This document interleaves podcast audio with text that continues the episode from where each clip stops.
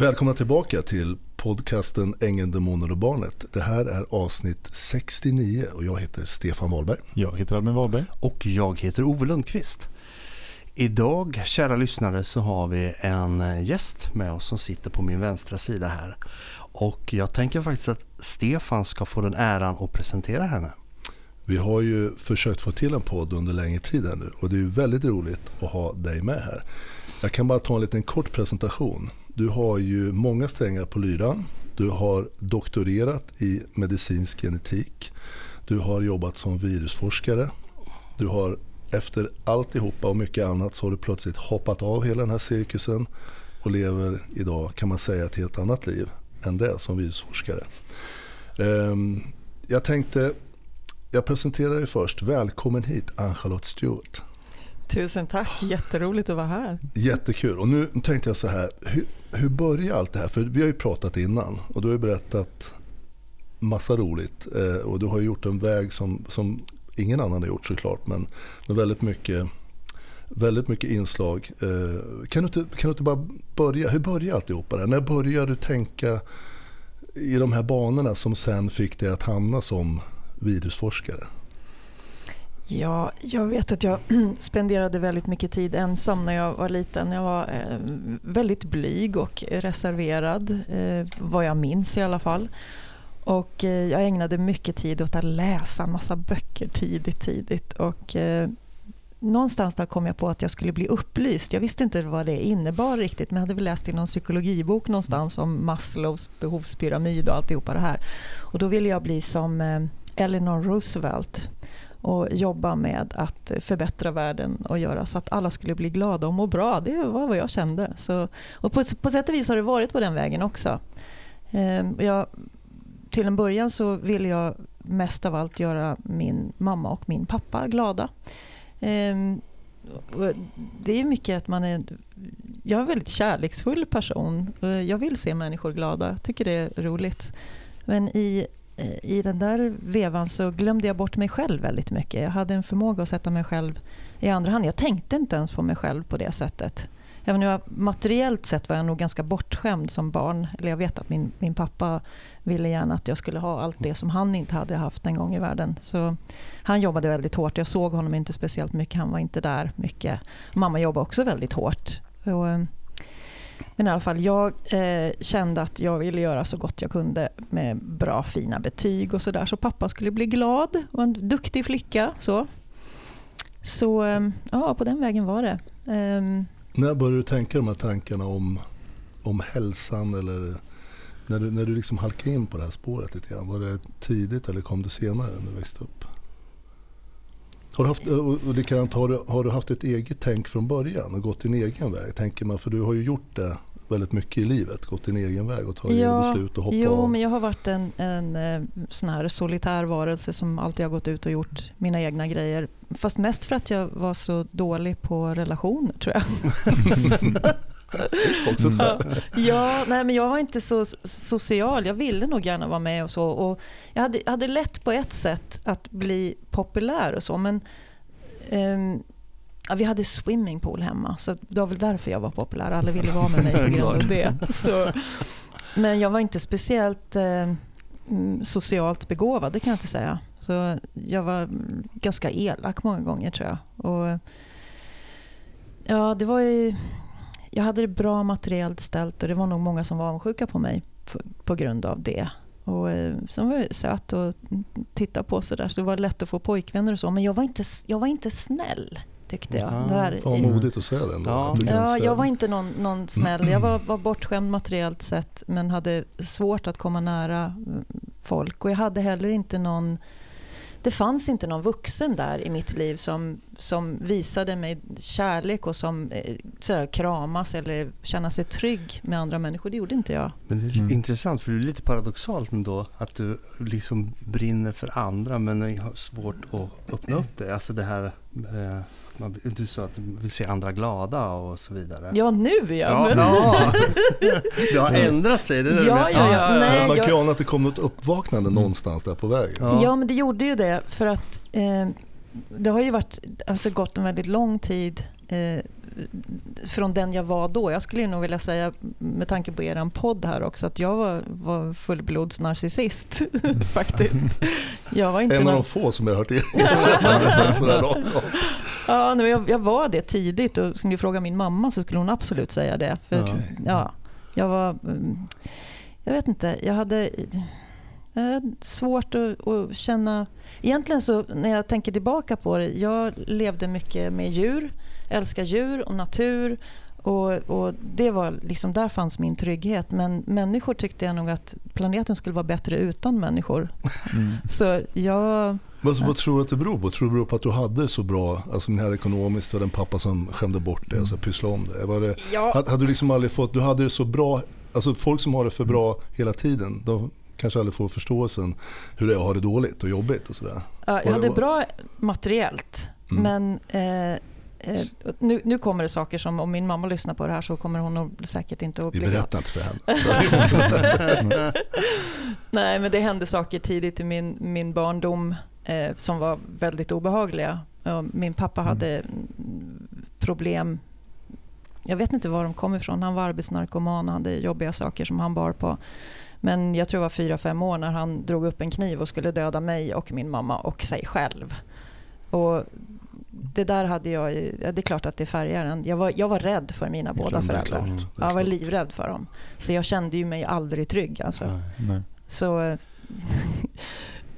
ja, känner man sig inte trygg med sin mamma och pappa som ska vara trygg. Ja, precis. Jag hade inte det alls. Jag hade det inte alls. Så jag var faktiskt livrädd för dem. Hade fruktansvärda mardrömmar. Jag var inte livrädd för mamma på det sättet, men hon kunde bli väldigt arg. Och pappa var inte där, och när han var där så hade han migrän. Och sen kommer det såna här fruktansvärda konstiga utbrott som var demoniska. Så det var ganska otäckt faktiskt. Och just hans sjukdomar var hemska. Och sen hade jag ganska mycket sjukdomar själv också. Jag hade astma och allergier. Och ja... tillfällen när jag liksom hade så mycket astma så att man fick åka in till sjukhuset, och det var alla möjliga åtgärder för att få liv i mig. Så det, ja. Hur kan du se nu när du ser med mogna ögon på den här lilla tjejen, Ann-Charlotte, som växte upp i det här? Nej, alltså, jag är nästan gråtfärdig nu när jag pratar om det, men nu har jag ändå jobbat igenom det och så. Men det var... Det är smärtsamt såklart. Och att man vänder sig så mot hela mänskligheten på något vis, och tycker att jag kände bara ta bort mig från den här planeten. Ni måste ha landat mig på fel ställe, för det här är inte en bra plats att vara. Och så inte ha någon arsenal och kunna liksom ta hand om vad som händer, ingen förståelse, och inte heller kunna göra någonting åt det. Det finns något gammalt ordspråk som är att ett barn som inte får känna sina föräldrars kärlek kommer bränna ner hela byn för att få känna värmen. Lite så, typ. Ja. Och jag trasslade till det på alla möjliga sätt. Samtidigt som jag var väldigt duktig då och alltid skaffade mig bäst betyg. Därför att min pappa vid något tillfälle... Så han hade ju planer för mig. Jag skulle gå på Handelshögskolan, sen skulle jag gå på Harvard, och sen skulle jag ta över hela världen. Det var typ så han ville. Och så fort jag kom hem och inte hade bästa betygen, då blev han självmordsbenägen. Då hotade han att ta livet av sig. Så jag hade hans liv i mina händer. Jag hade ett sånt stort ansvar. Alltså det där är ju ett ansvar som är hemskt att höra. Helt fruktansvärt, ja. Nej, man ska inte lägga. Men det här måste ju ha fortsatt ända upp till, alltså, övre tonåren. Ja, det fortsatte jättelänge för mig. Så jag, som du pratade om i början här när du introducerade mig, att jag doktorerat i medicinsk genetik. Jag tog en doktorsgrad. Min pappa körde ihjäl sig när jag var 20 år gammal. Och han var väldigt dålig skick då. Han mådde inte bra alls. Och jag fortsatte och göra färdigt mina studier. Jag fortsatte doktorera. Jag hade lovat mig själv att jag ska ta min doktorsgrad, min PhD, för att göra honom glad, även om han inte fanns längre. Så jag fortsatte. Här kommer vi in på den här programmeringen. Och att, ja, nu har jag sagt att jag ska göra det här, och då gör jag det. Och jag gjorde det för honom faktiskt, även om han inte fanns kvar då. Oj, så starkt. Men hade du börjat med det här när han levde, eller? Ja, när han den morgonen när jag förstod att han inte fanns mer, Det var 1982. Det var den 16 september 1982. Då skulle han komma hem. Han ringde mig inifrån Stockholm. Han sa att han var på Jernkontoret. Min pappa var fantastisk.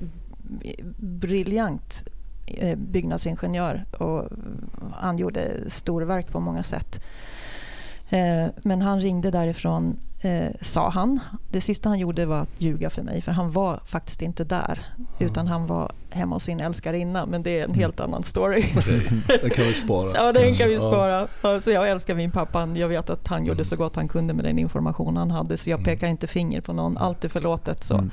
Men han skulle komma hem på morgonen och förhöra mig på periodiska systemet för att jag skulle ha en test på det. Vi hade precis börjat mina studier i Uppsala vid det här laget.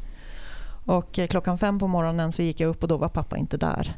Och sen någon timme senare så kom prästen hem och meddelade att pappa hade kört ihjäl sig. På natten där eller? Ja. Ja. Så det var dramatiskt. Ja, jag förstår det. Och sen... Ja, det var mycket sorg. Så här, jag ville inte fortsätta leva då. För då hade jag gått... Ja, det måste jag bli, den var ju en väldigt stark person på massa olika sätt i ditt liv. Ja. Som var närvarande hela tiden för dig. Liksom, hela förhållandet till honom. Och sen bara hände det när du är 20 då. Ja. Men vad hände då med dig? Jag gick ner i en djup depression och jag hade inte någon kontakt med några vuxna. Jag hade så svårt att relatera till människor så att jag fick ju vara med det här själv. Det fanns ingenstans för mig att ta vägen. För jag litade inte heller på någon alls faktiskt. Jag litade inte på någon. Det tog väldigt lång tid innan jag lyckades lita på någon människa första gången i mitt liv. Jag var uppe på 30 då när jag hade första så här, känslomässiga djupa samtalet med en annan människa, och det var den mannen som jag kom att gifta mig med också som gör att jag är Peter Stewart idag. Så han kom in och var en person då som jag kände att jag för första gången kunde lita på i mitt liv. Och då hade jag gått och burit på inte bara det utan en massa andra saker också som fanns inuti mig och så där började mitt läkande egentligen när jag var 30 år gammal.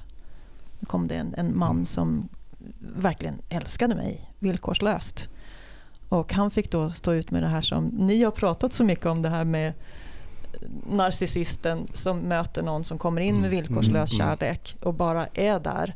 Så han har ju fått stå ut med någon fruktansvärt massa hemska saker från min sida. När allt det här börjar bubbla ut och ilskan kommer och man förstår hur jag har lurat mig själv och hur omständigheterna och programmeringen har gjort att jag har hamnat i den här återvändsgränden där liksom min värld bara blir mindre och mindre och mindre och så. Så det...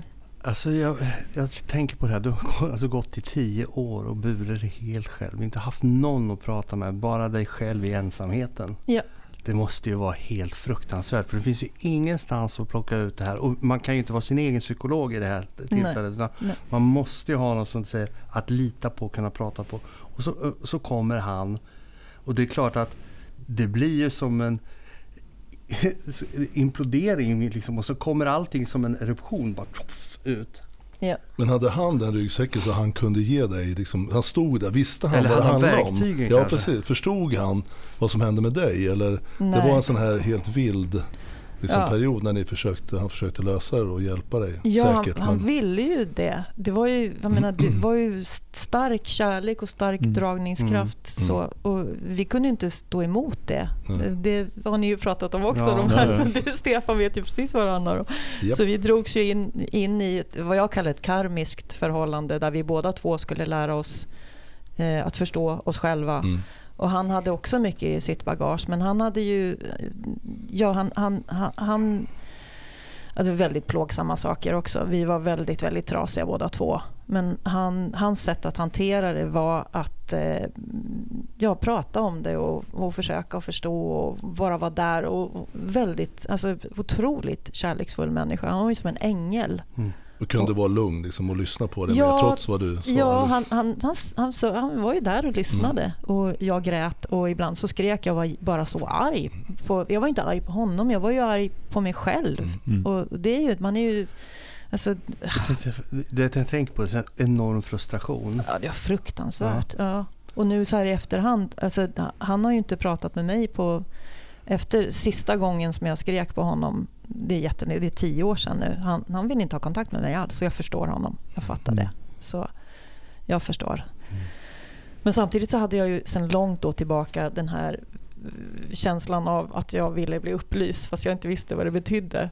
Men jag har alltid sökt efter någonting, och jag älskar att lära mig nya saker, och jag har hela tiden velat må bra. Det vill alla människor göra någonstans i hjärtat. Så det har funnits en drivkraft där ändå, att jag ska läka det här. Och när jag kom till USA efter jag hade disputerat då i Uppsala på institutionen för medicinsk genetik, då fick jag väldigt snabbt jobb på The Cancer Center heter det, i Albuquerque i New Mexico. Och det är lite kul för er som har sett serien Breaking Bad, så vet ni vad det är för stad. Helt underbar stad. Men oavsett, jag fick jobb där, och New Mexico är inte bara Breaking Bad. New Mexico är också the land of enchantment. Det är en helt fantastisk delstat. Och just i Albuquerque, eller det i Santa Fe också, massor med healers. Så var och varannan människa där är healer eller massageterapeut, eller det är kristaller och det är regn, hela den där balletten. Jag visste ju ingenting om de här grejerna, men jag hamnade ju rakt i det. Men innan du fortsätter, hur kändes det liksom komma från akademiska världen in i den här? Det är ju helt två olika världar. Ja, och det där är någonting som kommer tillbaka i mitt liv hela tiden, att jag bygger broar mellan öst och väst, mellan det vetenskapliga och det här andliga. Och det har varit så liksom hela tiden. Jag har varit mycket i Indien också. Jag har rest överallt för att förstå, för att lära mig och för att fatta. För jag kände att om jag inte förstår hur skapelsen fungerar eller hur jag fungerar i mitt skapande, då kommer jag att förgöra alltihopa. Det låter inte stort, men jag var så här, jag kände jag måste fixa det här. Om inte jag gör det, vem ska göra det då? Och så det har varit hela tiden ett driv i att ta reda på hur allt funkar. Så. Och nu tycker intressant. Jag att jag förstår det ganska väl. Ja. För jag tänker mig själv bara den här tanken att komma från en akademisk värld och sen komma in i någonting helt annat, och framförallt en vetenskaplig värld, och så kommer man in i en andlig värld. Det är ju det är polariserande och så vansinnigt, men att kunna gå in i med nyfikenhet och i alla fall ta till sig och kanske tänka som du sa, jag måste lära mig. Och det finns ju så mycket att lära från, inte bara därifrån utan från så många andra håll också. Intressant. Ja, det är superspännande. En fråga då, det här var, när åkte du till Albuquerque? 1900, får jag gissa. Hur gammal var du då? Ja, min dotter föddes 93 och sen så disputerade jag, nej, föddes 92, sen disputerade jag mars 93. Och sen så var hon 1,5 år gammal när vi åkte dit, så början 94 någonstans där kom vi dit. Ja. Precis. Ja. Jag tänkte på när liksom i den här, för när man träffar dig nu så har du ju de här bryggorna som du pratar om nu, att du börjar liksom upp. När har du alltid haft den här nyfikenheten? Kort kan jag för mig själv. Vi har ju lite gemensamt så här, så jag var ju också, hade narcissistiska hyss för mig när jag var yngre så där, och var säkert tanklös och elak, kanske mer att nu kan jag, om jag ska försöka få någon fin historia på det, att jag inte visste om det. Men jag var lite så där, alltså jag vet inte vad det beror på. Jag hade ju lite tufft med min mamma, men någonstans kom ju någonstans där man börjar att förstå sig själv och kunna se sig själv utifrån. När kom det? Kom det efter när du hade blivit 30 då, eller när du hade flyttat ner till Albuquerque? Var det där det började hända grejer, när du fick de här alternativa healerna och sådär? Var det där liksom bara lossna, där du bara öppna upp dig för vad fan, det är inte bara som man står i skolboken, det kan finnas andra saker också här. Det var nog när Jason kom in i mitt liv så började jag få insikter som jag inte förstod var de kom ifrån. Jag kunde bara höra statistik, liksom att det och det året så kommer 75% av amerikaner att välja alternativa terapier framför vanliga mediciner, allopatiska medicinen. Och jag sa det till honom och han sa, vad pratar du om? Nej, jag vet inte, jag bara vet att det är så här. Jag började öppna upp och bli lite medial, kallar man det väl för. Och den här andliga sidan börjar komma in också, och Så jag kände jag förstod inte riktigt vad som hände, men det var också lite spännande. Men sen slog ju det där på jättestort när jag kom till New Mexico, och jag insåg 1995 då var jag gravid med våran son Adam. Så, och han är ju en stark mästare, väldigt, väldigt egenvarelse, som har en av mina bästa lärare, måste jag säga. Så när han kom in, då började det hända saker, och det gjorde också att det var en sån svår graviditet så att jag kunde inte vara kvar. Jag kände jag kan inte vara kvar på labbet heller. Jag kunde inte vara kvar efter, som jag sa tidigare, WHO bestämde att papillomvirus orsakar livmoderhalscancer. Jag bara sa att det här stämmer inte för mig. Jag kan inte stå för det. Jag kan inte hålla på och göra vacciner som jag inte tror på, eftersom jag hade upplevt mycket vaccinskador och sånt där i tonåren. Så jag fattade inte riktigt heller. Nu har jag ju lagt ihop pusslet och förstått hur saker och ting fungerar. Det här är nu min övertygelse. Jag är inte här för att övertyga någon annan om att det är så. Men det här är vad jag har sett med alla erfarenheter och de olika saker som har hänt genom åren. Så, man kan säga så här då, om jag kan säga lite grann, så tolkar man det som att det skulle kunna vara så att du såg ett samband mellan att vilja få fram ett samband för att kunna möjligtvis ta patent på en medicin eller ett vaccin som man då kan sälja för dyra pengar av läkemedelsföretag. Och du såg att fan, det här är inte riktigt, det håller ju inte riktigt egentligen, men målet är glasklart. Vi ska komma hit så vi kan få det här sambandet. Men sambandet fanns inte enligt dig då? Nej. Lika självklart. Nej. Ja, nej, jag kunde inte se att det var riktigt att göra så. Och jag hade också börjat se hos mig själv att varför blir man sjuk? Det är min värld inte så. Jag är mikrobiolog. Jag har läst mycket, odlat mycket bakterier, så jag vet att bakterier och de här små krypen är väldigt känsliga varelser. Så det är inte bara att odla en bakterie. De behöver ha rätt miljö, rätt temperaturer, rätt pH och salt och allt möjligt. Så om det börjar växa bakterier i mig av skadliga sorter, så beror det på att jag har skapat en sån miljö i min kropp så att de kan växa där. Jag tror inte på Pasteurs germ theory och alltihopa det här. För mig är det inte så att nu kommer ett virus och hoppar på mig och så blir jag sjuk. För skulle det vara så skulle alla bli sjuka om det kom just det viruset. Och det är ju inte så. Det är ju en viss grupp. Jag menar, tar du 10 000 människor så blir inte alla sjuka när det kommer covid eller när det kommer någonting. Det är ju inte så. Så att det är vissa som blir sjuka, och då är jag mer intresserad av att fråga varför blir de just sjuka? Eller snarare, varför håller de här sig friska? Så det är ju den intressanta frågan. Vad har du liksom snabbt förklarat? Vad har du för teori kring det? Sådär. Vad tror du bara lite, vad det är som gör mer än vad det nu ska vara? Att alla blir ju inte sjuka som sagt. Nej, alla blir ju inte sjuka. Nej, så, vad tror du det beror på? Så att, jag skulle säga att det viktigaste av allt är medvetandet. Hur jag tänker om mig själv. För det har jag sett på mig själv också. När jag var liten och växte upp och ända fram till jag var 30 så hade jag ett självhat, skulle jag vilja säga. Som, det skapar ju inte en frisk miljö att gå omkring och inte tycka om sig själv. För då vårdar man inte sig själv som man ska. Och när jag började upptäcka att när jag kom till New Mexico, att jag fick möjlighet att träffa människor som var intresserade av healing. Jag visste inte vad healing betydde. Jag fick också, det kom som en sån här blixt från en klar himmel. Nu ska du vara healer. Jag får säga, vadå healer? Vad är det för något? Jag är forskare. Nej, nu ska du hålla på med healing. Jaha, vad är det?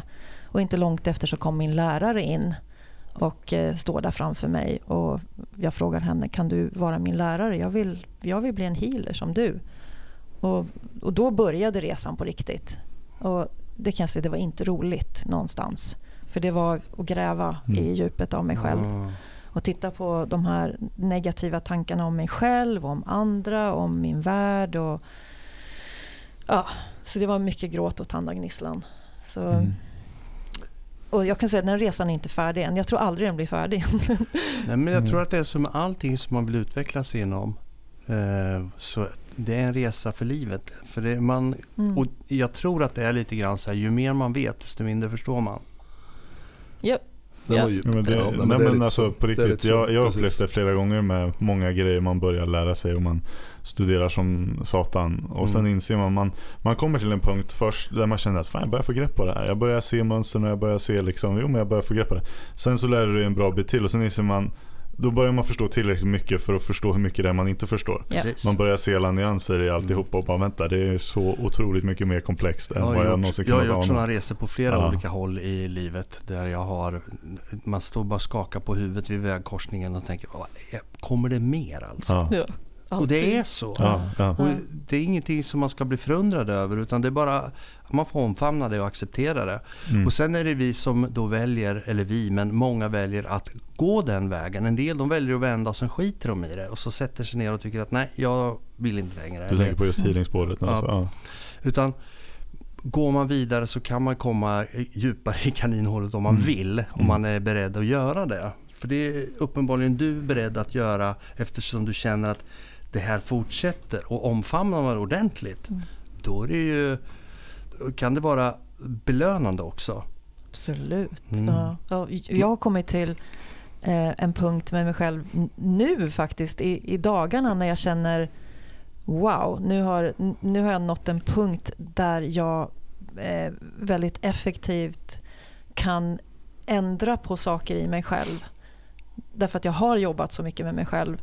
Och jag är jätteintresserad av attraktionslagen och såna här saker. Hur vi medvetet kan skapa vår verklighet som vi vill ha den. Och då börjar det bli riktigt roligt. Så man börjar tänka, och det har ni säkert varit med om allihopa, att det börjar ju med att man manifesterar parkeringsplatser. Jag fick ju bästa parkeringsplatsen här ute och, så här, och det var lätt att packa in i. Så det är ju första stegen. Så. Men sen kommer det ju, man tänker på någon och så ringer de och sen är det ju sådär, ja men vad vill jag ha för någonting? Ja, jag behöver pengar till det här, och så ramlar det in pengar.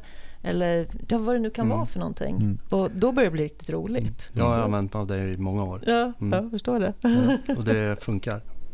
Sen är det ju så här att jag behöver inte använda det så där. Det är mest när jag känner att nu är det på riktigt. Nu behöver jag det här, eller jag behöver... Ja. Och 9 fall av 10 så händer det. Yeah. Så är det. Det är inte alla gånger, men... Och det är likadant det här med synkroniciteter. Det är också en sån här intressant... När vi ändå pratar om det här med just de här delarna. För synkroniciteter, det är någonting som jag råkar ut för jätteofta. Och det säger, jag tror inte på det där. Nej, gör inte det då, men det gör jag. För jag har ju varit med om det alldeles för många gånger. Stefan sitter och småler nu för att jag har ju berättat massa grejer för honom. Han vet ju vad jag pratar om. Så det är lite intressant att du tar upp det ämnet. Men när du var där nere då, och du kom i kontakt med det här healing och de här personerna och den här du som skulle lära dig då.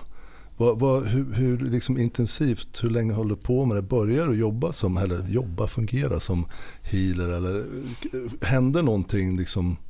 som förändrar för alltid där. Jag gissar att det är så, men hur gick den processen efter det till? Och vad hände i ditt liv då med relationer och din syn på dig själv och sådär?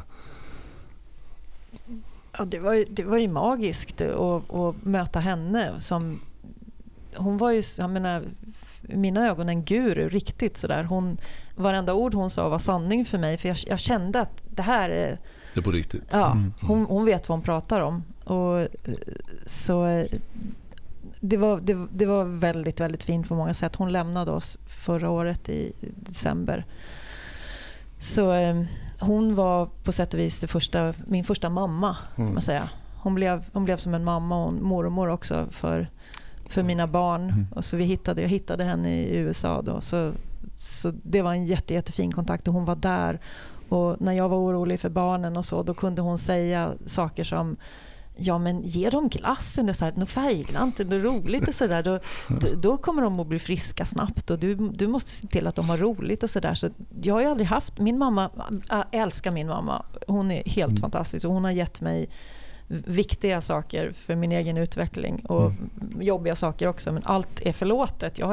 Jag pekar inte finger på någon. Alla i mitt liv är förlåtna. Jag vet att jag har skapat mitt liv, och jag fortsätter att skapa det. Jag har skapat en massa dumheter, men jag har skapat en massa bra saker också. Men jag har ingen liksom, det är inget, men Leanne i alla fall, hon när jag började med healingen där, så det var epic. Det var helt fantastiskt att få vara med henne och få lära mig de sakerna hon visade mig. Och hon pratade om off-planet varelser från Arcturus och Plejaderna. Och i New Mexico, till saken hör att man ser faktiskt UFOs på himlen. Man ser dem. Så jag har sett många. Jag har sett i Peru också och jag har mött varelser som inte är varelser. Jag har varit med om massa fantastiska grejer i New Mexico som här i Sverige ingenting. Men där det hände massor med spännande grejer som man wow. Det finns en grej som jag tänker på. Det är det här, jag brukar säga det rätt ofta, att universum brukar liksom peka och så ställer det en situation, ett val att göra. Det finns en anledning att du åkte till New Mexico, men du visste inte varför. Men hade du struntat i det här och fortsatt göra det du gjorde, då hade du ju liksom tackat nej till det universum tyckte att det här ska du göra. Och gått en annan. Man styr över sitt eget liv och väljer vilken väg man vill gå. Men du kan få lite guidning eller som handen pekar. Absolut. Ja, jag håller helt med dig. Jag kände mig som jag blev upplyft i nackskinnet här bak i. För jag var livrädd att ge upp mitt svenska liv. Det var sömnlösa nätter. Jag var så rädd för att ge mig av. Och det var ju två resväskor och en liten unge och liksom Jason och jag, den här lilla tjejen, kommer till Albuquerque i New Mexico och har inte en aning om någonting och tycker inte ens jag kan prata engelska. Jag tyckte inte jag kunde göra mig förstådd ens en gång. Men vi blev så väl mottagna där. Och vilken underbar värld och vilka otroligt fina människor vi träffade. Det var verkligen community. Vi flyttade in. Varenda granne kom och gav oss saker och bjöd på mat och skulle ta hand om Isa. Så det var ett varmt välkomnande. Jag älskar amerikaner. Jag tycker de är helt fantastiska. Så, och det är väldigt stor skillnad mellan svenskar och amerikaner. Och båda har ju sin charm. Men svenskar är lite mer reserverade. Och här i Sverige har jag inte blivit emottagen på det sättet som jag blev där. Men wow, vilka människor. Vilken fullständigt annan miljö du måste ha upplevt. Bara pang. Ja. Och jag kände mig, även om det var drive-by shootings och galet och Breaking Bad och alltihopa det där. Hela den sidan var det när vi kom och jag var livrädd till en början. Men jag började faktiskt på riktigt att be till Gud när jag kom dit, för jag kände att efter 3 månader kände jag nu måste någonting hända, annars så flyttar vi härifrån. För det här vi hade kulhål i köksfönstret och de sköt, bilen hade också. De kom med så här automatvapen och sköt rakt in i fönstret. Men var det till er personligen som de hade? Nej, de var ju inte ute efter oss. De hade ju bara skoj på gatan där och det var ju amfetaminfabriker och allt möjligt. Så det var ju, och det är verkligen vilda västern. Det var vilda västern och jag var livrädd till en början. Ja. Ja, och det hände otäcka saker, helt klart. Väldigt otäcka saker. Men jag kände då, det var nog på sätt och vis första gången som jag kände kraften i hur jag själv ser på någonting. Om jag går omkring och är rädd, då blir änglar till demoner, helt klart. Medan som jag kan slappna av och ha tillit och vara i den här lugna, kärleksfulla, då blir demonerna till änglar helt plötsligt. Så jag såg det så tydligt, för jag bestämde mig för, det var också när jag fick såna här idéer, hints om jag måste göra om den här stan. Jag måste göra om den här staden från att vara helvetisk och otäck och en krigszon. Vi bodde i något som heter The War Zone. Okay. Ja, och då låter väldigt gästvänligt. Ja, eller hur? Men jag kände, nej, jag måste döpa om sådant. Så jag bytte namn. Jag sa, nej, vi bor i The Peace Zone. Så vi bytte namn, eller jag bytte namn på det. Så började vi ha meditationer en gång i veckan. Varje lördag klockan 7 var det meditation i vårt hus. Och ryktet spred sig och det dröjde inte länge förrän det området faktiskt ändrades till att bli väldigt fint. De gangsters, de flyttade ut därifrån och det flyttade in snälla människor och vi började gå runt på gatorna och vi hade fester och alla träffades så det blev jättetrevligt där. Så på bara några år så blev Albuquerque, från att ha varit Breaking Bad på riktigt, så blev det till den mest populära staden för pensionärer och artister att flytta till, eller konstnärer. Nej. Jo, så priserna gick upp i vårat område, det började gå upp i vårat område. Och det här var ju med hjälp av Lena då också, min mamma, guide, andliga ledare. Så hon hjälpte mig med de här meditationerna och komma igång med de sakerna. Så hon lärde mig att meditera, hon lärde mig hålla guidade meditationer och sådana saker. Och sen så började jag jobba med healing också i huset där vi bodde. Så jag slog om helt och lämnade den här vetenskapliga, väldigt giriga och egoistiska världen som jag upplevde med min handledare där. Det var mycket pengar. Det rullade dollartecken i ögonen på henne. Hur gick det till? Var det plötsligt mer eller mindre över en natt? Du kände bara att nej, nu måste jag bryta här bara. Ja, det var ju, jag var gravid i 7:e månaden och det var en högriskgraviditet och min läkare sa till mig att du inte vilar nu, du måste lägga dig och vila för annars så kommer du förlora det här barnet. Och så kom det till en punkt när jag kunde inte gå tillbaka till labbet och då var jag också livrädd för jag kunde ju ingenting annat än att stå i ett labb och forska och göra experiment. Jag visste inte, vad ska jag göra nu? Ska jag flippa hamburgare på McDonald's? Jag vet inte ens hur man gör det. Så det var jättejobbigt. Så det blev jobbigt på alla möjliga sätt. Men det är ju ett starkt beslut att ta. Ja, det var ju jättesvårt. Dramatiskt i USA, där finns det ju inte skyddsnät på samma sätt som vi har. Nej, liksom. Det fanns inga skyddsnät heller. Så. Man började jobba som healer då, efter, klart det var det graviditeten där och sen efter det så... Ja, så började folk komma hem och jag köpte en healingbänk och folk fick lägga sig på den. Och då upptäckte jag ju att jag hade krafter. Och jag menar, nu tror jag alla har de här krafterna. Man behöver bara jobba upp dem lite grann. Men Lena lärde mig då hur man balanserar chakror och healar folk. Så jag gjorde en sån handpåläggning och folk reste sig upp från bänken och tyckte wow, det här, vad har du gjort? Vad bra jag känner mig. Så det var ju något som hände uppenbarligen. Även för jag själv jag vet inte, det var jättekonstigt för mig. Jag tänkte på det här när du pratade om när ni mediterade, när det började bli gruppmeditation och mycket sånt här och att det började bli förändringar i området. Vi pratade lite grann för några avsnitt sen om det här med vibrationer. Och då pratade vi lite om andra saker. Då var det liksom det här med hur musik påverkar, alltså frekvenser och sånt. Men även kristaller har ju också olika vibrationer beroende på vad det är för någonting, men också människor har ju det och samlas man i grupp så förstärker man det och kan man då hitta samma nivå så blir ju det också, påverkar det som är runt omkring. Och återigen det här, det blir som en radiosändare. Sen finns det mottagare någonstans ute på gatan som känner att nej, det här, det svider i öronen, jag måste därifrån. Lite så, för det märks i kroppen. Och just det här som vi sa att, eller om det var jag som sa det, att när man kommer in i ett rum så kan man känna direkt att nej, den där vill inte jag ha med att göra, eller också så känner man, aha, du var trevlig, det är för lirar jag med. Och det ligger lite i det där, eller lite, jag tror det ligger allt i det. Jag håller helt med dig. Vad roligt att du säger så. Nej, men allting är frekvensbaserat. Och jag började läsa en bok som heter Power vs. Force som kom 1994. Du kanske känner till den boken? Ja, jag känner till den, men jag har inte läst den. Nej, den handlar ju om precis de här sakerna, att beroende på vilken frekvens vi håller, depression är lägsta frekvensen och död under liksom. Sen kommer det upp till hopp eller ilska är ju faktiskt sundare. Det är högre vibration än vad depression är.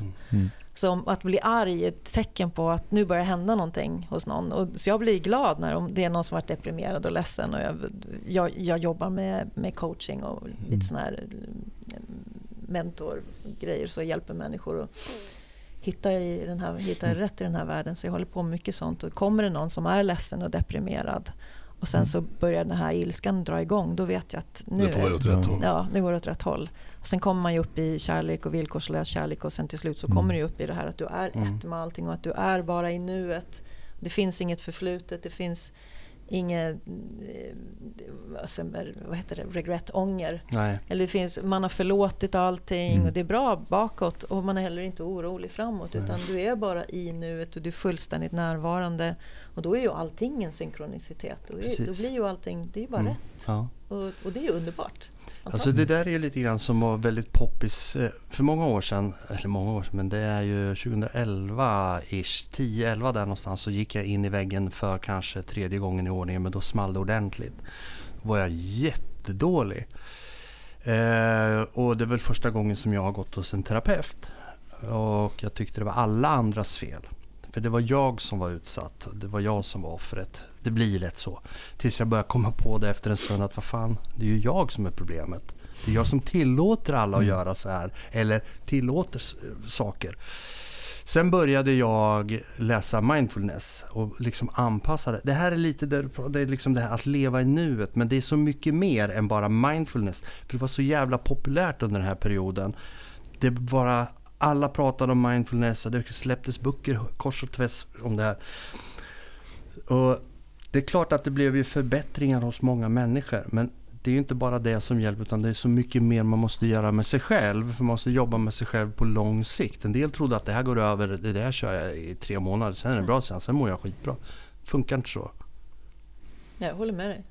Jag tänker mental hälsa måste vara lite som fysisk hälsa, att det finns ingen diet du kan köra i 3 månader och så mår du bra sen, utan det är livsstilsförändringar. Det är livsstilsförändring. Man måste liksom helt, och jag har ju varit tvungen att gjort det för att jag ska kunna vara, vad ska jag säga, normal för mig själv, att kunna leva ett liv med människor runt omkring mig. För jag gick ju i en svår depression, och jag vet hur det är att vara lågfrekvent och högfrekvent, alltså i känslorna. Och jag vill inte vara där nere. Det finns inte en chans att jag kommer tillåta det igen. Då ska det till något riktigt hemskt som jag absolut inte kan styra över. Men det är lite som du säger. Jag behöver inte fundera på vad som har hänt. Jag behöver inte tänka så mycket framåt och oroa mig så mycket. För det var jag var ju sån här domedagsprofitör. Vad säger man? Jag tänkte allt. Jag hade 10 olika planer för att hur saker skulle vara. Jag planerade för att funkar inte det, då får jag göra så här. Jag var ett kontrollfreak utan dess like. Det är därför man går in i väggen. Därför att hjärnan går på högvarv, prick hela tiden. Och sen så måste man någonstans få hjärnan att vila. Men när den inte gör det, då blir det ett så här systemkollaps. Och då går man in i en vägg. Och det här händer alla som gör roliga saker också. För jag sa det till min terapeut. Jag gör bara roliga saker. Och tittar hon på mig och så här. Det är just det som är problemet. Det var ingen lång utläggning, men till slut så började jag få komma till egna insikter. Hon var ganska bra, hon sa inte så mycket, eller hon sa det som behövde sägas. Så det är intressant det där med att leva i nuet, så det är så många parametrar som spelar in för att man ska göra det. Jag tror att det är svårt att förstå vad det betyder också, om man inte har varit i det tillståndet. Utan, medan som det var lite roligt att du sa control freak. För det var, när jag kom till USA så frågade folk ganska snabbt så här, are you from Sweden? Säger de så här. Ja, hur vet du det? You're such a fucking control freak, säger de till mig. det var lite mer och jag bara så, I'm not a control freak, så här, värsta control freak. Jag ska styra och ställa med allting och vara i lev det här. Och det här var avstängt liksom. För det, jag klarar inte att känna, för det var så mycket som gjorde ont där nere i hjärtat. Så. Och det tråkiga är ju när man är sån där, att när det börjar ta på, man kan bli aggressiv och förbannad, för att det som var upprinnelsen till alltihopa, att jag sökte vård, det var jag och min fru, och jag tror barnen var med också, vi var i Norrköping och skulle gå på någon teaterföreställning, och så skulle jag parkera bilen, och jag skulle stoppa i, eller betala i den här parkeringsautomaten, och tog alldeles för lång tid innan den här lappen kom ut. Så jag blir förbannad och slår näven i parkeringsautomaten. Då tittar min fru på mig och så säger hon så här: du, antingen så söker du hjälp, eller också så får vi skilja oss. Så jag hade liksom bara 2 val. Och jag valde ju det andra alternativet, att gå till en läkare och terapeut. Men om man blir förbannad för en sån grej, då är det liksom inte riktigt ordentligt ställt i huvudet. Då är man rätt lågfrekvent. Och då blir man farlig för sig själv och för andra också. Ja, jag har varit där. Mm. Precis hur det kunde bli arg för ingenting. Mm. Där jag inte hade kontroll över någon. Jag kan fortfarande känna den där irriterade känslan. För jag har stort behov av att vara för mig själv. Mm. Och när det är någon som är i min närhet och gör någonting som jag börjar liksom bara spänna mig och så här, kan inte den här personen bara gå härifrån? Ja. Så. Mm. Men nu kan jag lyckligtvis kontrollera mig. Ja. Så nu behöver jag inte få ett raseriutbrott och jag kan ta några djupa andetag och det blir bra, det är okej, ja. Det är lugnt, ja. Jag fixar det här. Och sen börjar jag i allmänhet gratta åt mig själv. Jag gjorde det senast idag. Då var det någon som var inne i huset och åt mig. Jag skulle vila mig när jag kom hit faktiskt. Och han började tugga på en hårdbrödmacka och så här, kan inte han respektera att jag ska faktiskt vila mig nu? Jättefånigt. Men jag sa, men lägg av liksom. Ja. Sluta. Och det här handlar ju mycket om att bygga karaktär. Mm. Och bli en bra person och ha kontroll över sig själv. Jag tror du, Albin, har pratat om stoikerna och att Marcus Aurelius och hela det här, att bli en bra människa och skapa en bra karaktär. Exakt. Man kan inte kontrollera det som händer, man kan bara kontrollera det man reagerar på. Exakt, och ta grejer på rätt sätt. Ja. Och det är väl det alltihop handlar om. För saker händer hela tiden. Men jag kan inte bestämma över vad som händer, men jag kan absolut bestämma över hur jag ska ta dem. Och det där är en av de grejerna som man jobbar på och så tycker man, bra, nu är jag ju en bra människa. Och sen så händer det grejer så känner man, fan, jag måste jobba på det här mer. Det vi pratade om förut, att det liksom tar ju aldrig slut. Och då är det bättre att inte ge upp, utan man fortsätter liksom hitta andra sätt att så att säga, ta sig an problemet. Nej. Som oftast är problemet är ju en själv. Exakt. Varje problem som dyker upp är en möjlighet att hitta en bättre lösning på det. För man har ju bevisligen gjort någonting fel tidigare som skapar problemet. Mm. Det är något alla gör ju i mer eller mindre utsträckning. Så här, alla gör det mer eller mindre medvetet i regel. Problem dyker upp och så inser man att okej, nu får vi ta nya tag här. Ställa om kompassen lite. Kalibrera om här. Vad var det vi gjorde fel? Vad gör vi nu? För att det ska bli bättre nästa år. Och det är något som en jag lyssnar på. Han har ett klipp. Jocko Willink heter han. Jag vet inte, många grabbar i min ålder kanske känner till honom. Han är ganska stor online. Han skriver lite böcker och grejer. Men han har en video som heter Good. Rätt och slätt. Och den går i princip ut på att han var officer ett tag och när det kom någon underordnad och berättade att de hade ett problem, då sa han, bra, lös det. Och efter ett tag så kom de in, jag ska inte spoila videon, men den är sevärd ändå för den är, om man tycker om den typen av content, att en underordnad kom in och sa att jag har det här problemet, men jag vet inte varför jag går hit för jag vet vad du kommer säga. Han bara, vad kommer jag säga? Bra. Han bara, precis, det är bra. Han bara, vad fan är det med? Nej, men det är bra. Nu fick vi inte det vi ville ha, vi fick inte den grejen, eller det vart så här ändrade order eller ändrade. Nu får vi ställa om och hitta en ny lösning. Och okej, vi fick inte den här nya utrustningen. Nej, men då får vi lösa det med den gamla utrustningen. Då får vi bli bättre på att använda den. Alla problem en möjlighet att bli bättre som person eller som grupp. Så är istället för att svära och bli förbannad. Jag och som du var inne på nyss här, att bli ledsen är en väldigt lågfrekvent känslotillstånd och att vara arg är högre. Och jag har tänkt länge under mitt liv ur ett rent pragmatiskt perspektiv att vara ledsen är en väldigt passiv känsla, den är väldigt oproduktiv, den bara ställer till det. Men kan du vända sorgen till ilska, då kan du istället göra den till något produktivt. För då den är mer utåtagerande och kan man ha kontroll på den så man inte blir liksom farlig och ska bli våldsam och den typen av grejer, så kan man ändå säga att okej, vad fan jag åt det här. Ilskan skapar en motivation att lösa problemen man har framför sig. Men kan man liksom den här spontana ilskan som dyker upp då när man får ett problem. Ofta blir man ju ledsen eller så om något stort dyker upp, men om man kan, vad ska vi kalla det, växla upp den till ilska, det är bra.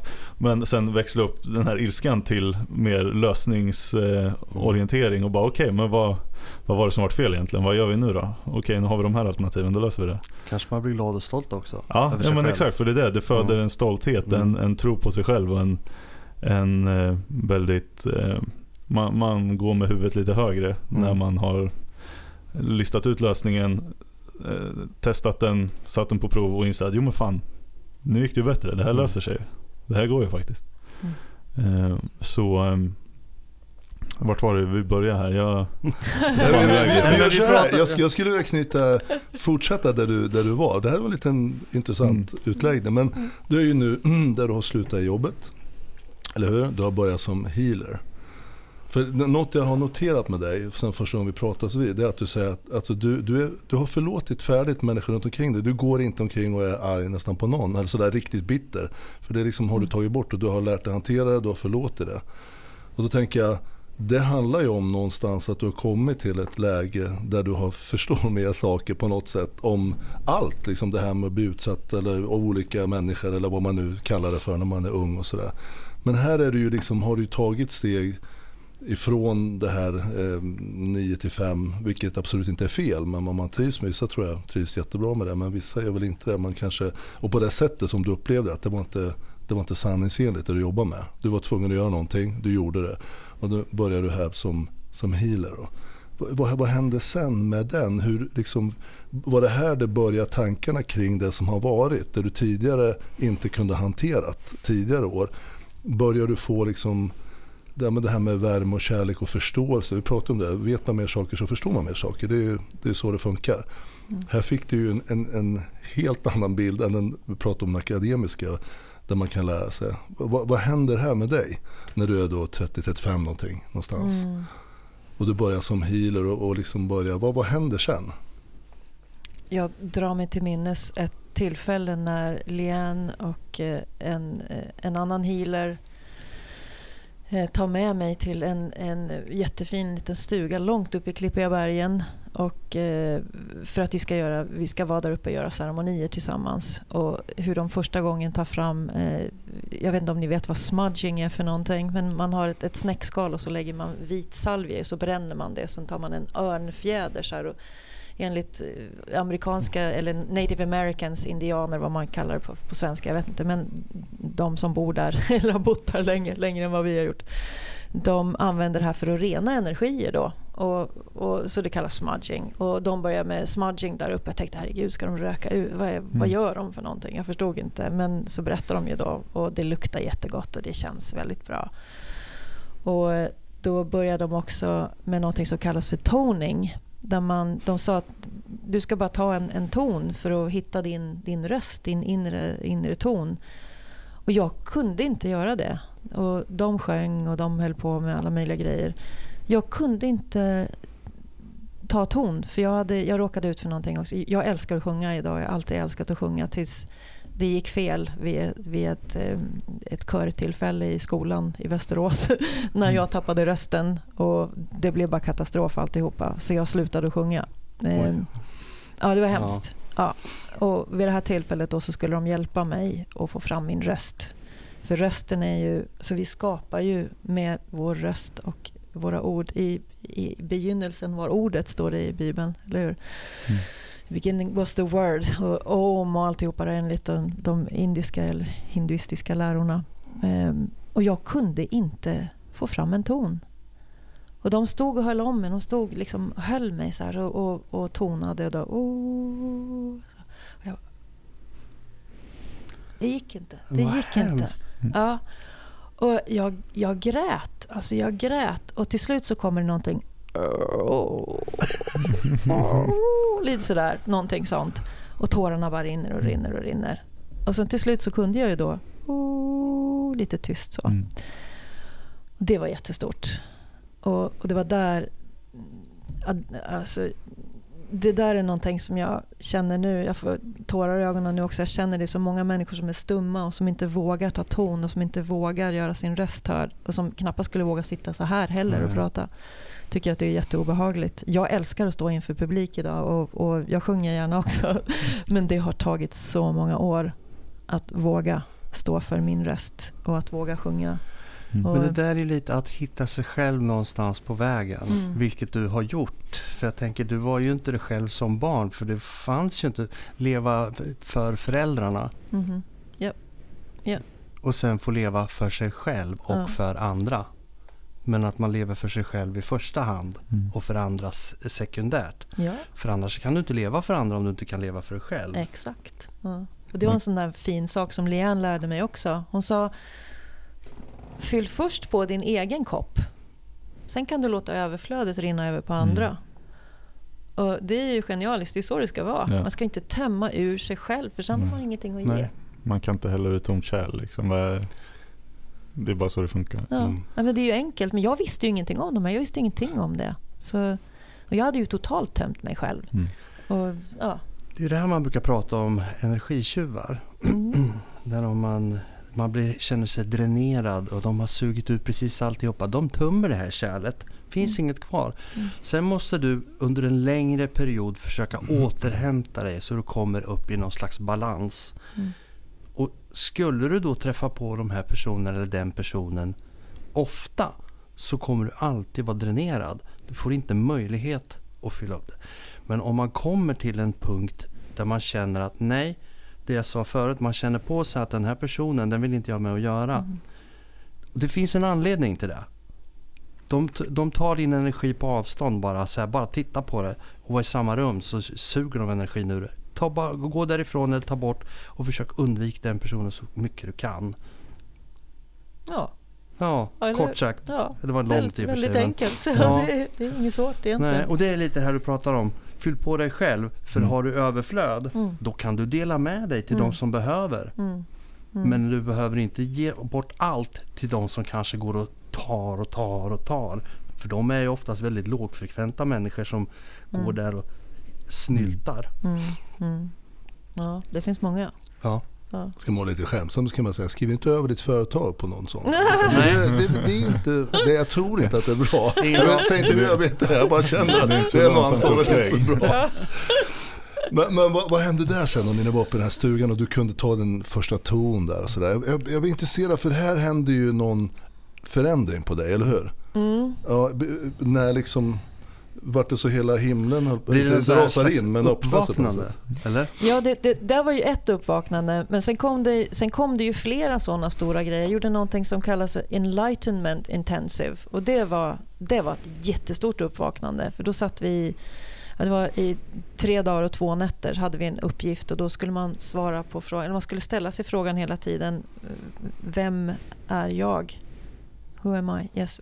De har vaken hela tiden, eller? Ja, man får ju sova några timmar på natten så, men vi satt och jobbade i par. Det var vi var väl 20 pers. Fick man sitta mitt emot en annan person, och så skulle den personen i 5 minuter ställa frågan tell me who you are. Så skulle man bara svara. Och vi höll på med det här, samma fråga i flera dagar, och bara kontemplerade, fokuserade på den frågan. Man skulle bara tömma ur sig liksom. Ja, och det märkliga är, när man gör en sån här sak, är att det fanns åtskilliga hinkar runt omkring oss, för att många börjar spy ganska så omgående. Man hela tiden ska fokusera på vem är jag? Tell me who you are, tell me who you are. Och så, jag är en lyktstolpe, jag är ett ljus, jag är ett medvete, jag är en människa, jag är en apa, jag är vad som helst. Och det var tjat. Och jag har ställt den frågan till några personer också. Efter ett tag så blir de så här, sluta. Men jag satt och spydde, och vi var många som spydde under den här sessionen, för det var så djupt renande. Man tror inte att det ska vara så, men det är otroligt intensivt. Och efter de här dagarna, alltså det var perioder under den här som jag gick till våran, han som ledde alltihopa, master. Jag sa till honom, jag måste härifrån, så jag kan inte vara kvar här, alltså du stannar kvar här. Jag hatar dig, alltså, jag kommer att slå ihjäl dig snart, för jag är jättearg nu. Så du måste släppa mig härifrån. Nej, du går inte härifrån. Du kan inte bestämma över mig. Jag höll på att bli helt galen, alltså, jag var så arg. Det var så jobbigt alltså? Ja, det var så jobbigt. Det var helt fruktansvärt jobbigt. Och vitsen då, menar att man ska tala om allt man har, tankar om sig själv på ett ärligt sätt i sig. Ja. Vitsen är att komma fram till vem man är. Det kan ju vara jävligt jobbigt om man inte liksom är färdig med en massa bitar. Nej, men det var, jag måste ljuga för dig själv längre. Ja, men eller hur, alltså, jag är inte min kropp. Jag kan ju titta på min hand och säga, jag är inte min hand. Det är ingen som säger jag är en hand. Eller man kanske, jag är inte min kropp. Jag har en kropp, men det är inte det jag är. Så vad är jag då? När jag inte är den här kroppen, vad är jag då? Ja, det visste ju inte jag. Jag trodde att det fanns något rätt svar också. Och idag skulle jag ju säga att jag är ett evigt medvetande som alltid har funnits och som tar mig en kropp för att ha vissa upplevelser i en materiell värld eller någonting sånt. Jag vet inte om det är sant, men det är det jag upplever just nu. Så det är ju otroligt spännande. Men efter den här helgen då när vi gjorde det här, då helt plötsligt så började jag se auror. Och när jag såg mina barn efter vi fick komma ut från det här, när jag egentligen blev utsläppt, så jag såg bara ljus. Alltså allting var så vackert. Och jag var så renad och så det var det måste kännas som en befrielse på något sätt. Det var så skönt. Jag upplevde en liknande sak när jag åkte ner till Peru och gjorde en ayahuasca ceremoni där nere. Och det var också sådär, det var totalt förändrat, det helt ändrade mitt liv. Och de sakerna jag upplevde där i den ceremonin, det var, då förstod jag vad Beatles och Sgt. Pepper och de här mönstren och Paisley och alltihopa, och det var, jaha, är det så här? Och när jag kom ut därifrån så var jag också så ren att jag såg auror runt allting. Jag såg energierna. Vad är nyckeln med de här båda som man ska försöka förstå det? Vad tror du det är som händer? Lägger man av sig massa skit, om uttrycker mig enkelt? Eller är det där som är grejen? Du liksom kommer ner från massa luftplatåer du är uppe på här, eller du förstår inte saker, men plötsligt så kan du vara ärlig och se på dig själv på sätt som du aldrig har gjort i så här. Jag har en teori om det där. Okay. Vad som händer, förutom att det du säger att man lägger ifrån sig, ja det gör man, men man går upp i ett högre medvetande och ökar upp i energi, eller vad säger i vibrationer som människa. Därför att ju högre upp man kommer i de här vibrationerna, desto mindre har vi med det här som är lågfrekventa, som vi pratade om förut, den här ilska och allt sånt. Och går man och bär på mycket sånt, så är det ju mycket som ska ta i tid innan man får upp det här. Så. Och då behöver man ju ha hjälp av olika sätt att kunna göra. Att plåga sig själv genom fråga, ställa sig frågan, vem är jag? Det är ju så att man provocerar ju den här ilskan och aggressionen i hela kroppen tills den bubblar ut. Vilket du fick ett vredesutbrott på honom och säger, du kan inte bestämma över mig. Där blir det som att man kommer till en peak, och där någonstans så rinner det över och rinner ut. Ja, det var ju inte att, som du säger, att jag var inte... Hur ska man förklara det? Det är precis som du säger. Att man släpper alla idéer om hur jag skulle vara. Hur den här konditioneringen som jag fick med mig från skola och från samhälle och från mina föräldrar och alltihopa. Att släppa allt det och komma närmare sanningen om vem jag faktiskt är. Och det är ju spännande. Då är det ju, för där är ju, vi är ju gränslösa varelser och vi kan skapa vad som helst. Det finns ingenting som är omöjligt. Allt är möjligt. Man vill ju komma till ett högre jag. Ja, precis. Liksom för hela tiden. Och också där på något sätt rena sig själv och bli bättre människa för sig själv. Så man kan vara bättre för andra. Ja, och jag upplever att jag är friskare och gladare och trevligare framförallt än vad jag någonsin har varit. Jag kan säga så här, efter det som har varit en omvändande punkt för mig, det var ju, och det har jag berättat om tidigare, det var ju när jag höll på att stryka mig covid. När man då vaknar upp och inser, oj vad jag var med om. Sen var jag med om massa konstiga saker på sjukhuset efteråt, för jag hade ju legat i respirator, och många då som har gjort det får hallucinationer och massa andra saker, och man blir liksom ett svävande medvetande. Jag vet inte hur jag ska förklara det här, för det är så jävla konstigt. Men efter det så har jag blivit en annan människa, och så Stefan har jag ju känt sedan 85 någonstans, 84-85 där någonstans lärde vi känna varann. Och jag var ju en ganska vild och okontrollerad människa på den tiden.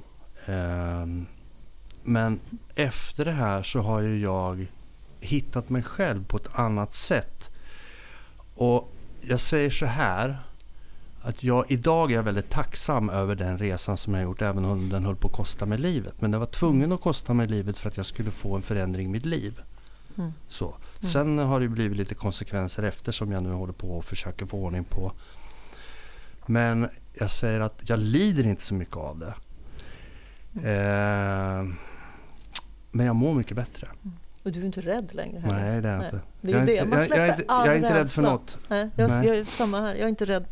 Jag menar, jag kan periodvis vara rädd för någon liten grej eller så hoppa till men det, ser en otäck spindel på golvet. Oj då, men jag sen säger hej, säger jag sen.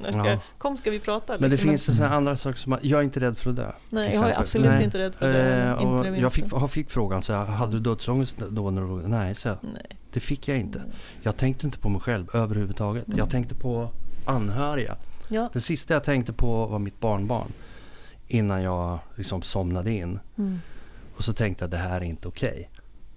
Det är det sista. Och jag kommer ihåg det så tydligt, för det var en stark, tydlig bild innan jag liksom somnade. Det var som de kastade in mig i en svart säck och drog åt. Stängde igen den bara. Sen så tog det ju tills jag vaknade upp då. Mm. Mäktade upp mig. Mm. Mm. Och då började en ny del av mitt liv. Du blir nyfiken. Skulle du säga att det här är en nära döden upplevelse? Ja, utan att jag har... Eller, nej, egentligen inte. För att under den här perioden när jag var så pass... Eller när jag låg i respirator... Det är svart, jag kommer inte ihåg någonting. Mm. Men däremot så är det ett nytt uppvaknande efter. Mm. Så skulle jag nog vilja säga. Att jag har fått en andra chans. Och jag också kan... Jag har fått en anledning att... ändra mig själv, att jag förstår att det är inte värt att vara en hetsig, arg människa och alltihopa, och dessutom så har jag blivit mer att jag är i nuet efter, för att jag kan inte oroa mig för framtiden, för det har inte hänt. Mm. Det enda jag kan påverka det är vad jag gör nu, och sen om jag säger någonting elakt till dig, det kommer förmodligen påverka framtiden, för jag tror på den här butterfly-effekt. Att säga någonting elakt till dig så kommer det få konsekvenser kanske 14 dagar senare, men det är inget jag kan påverka. Därför att jag har redan satt stenen i rullning utan jag kanske tänker på det. Mm. Men däremot så får jag leva i det jag gör nu och försöka göra det bästa jag kan av det. Och sen så lite grann, det som har hänt, det har hänt. Jag kan inte påverka det heller. Mm-hmm. Exakt. Mm. Så det enda som gäller just nu, det är nu. Mm. Vad skönt. Ja. Det är ju helt underbart. Sen klart att man planerar för semester och sånt där, men det är annat. Men just det här som jag var förut, som jag sa, hade en plan A, B, C och D. För kan jag inte göra så här, då måste jag göra så här. Jag var hela tiden ett sånt kontroll. Mm. Ska jag åka iväg och fotografera på ett ställe? Ja, jag kommer inte oroa mig för att kommer det här gå bra, kommer det funka och hur ska de ha det och alltihopa. När jag kommer dit så tittar jag. Så här ser det ut här och det här ska jag göra här. Mm. Okej, då gör jag det. Mm. Och sen löser jag situationen på plats. Mm. Jag kan inte ha, vad ska hända om det är så här och det här och så här. Det går inte. Och vad ska de säga och vad ska de tycka? Ja, precis. Det kan jag kan inte lägga energi på de sakerna, utan jag måste lägga energi på mig och fokusera på det jag gör nu. Mm. Ja, det är bara nästa... Vad är nästa handling? Alltså vara fullständigt fokuserad i det som händer här och nu. Och nu när vi sitter här och pratar så är jag fullständigt här. Jag sitter ju inte och funderar på vad mina barn gör. Eller, det är ju bara här och nu. Och jag lyssnar på dig och sen så reagerar jag på det du säger. Jag sitter inte och förplanerar vad jag ska fråga. Det där, man får hugga på det som kommer. Liksom. Ja.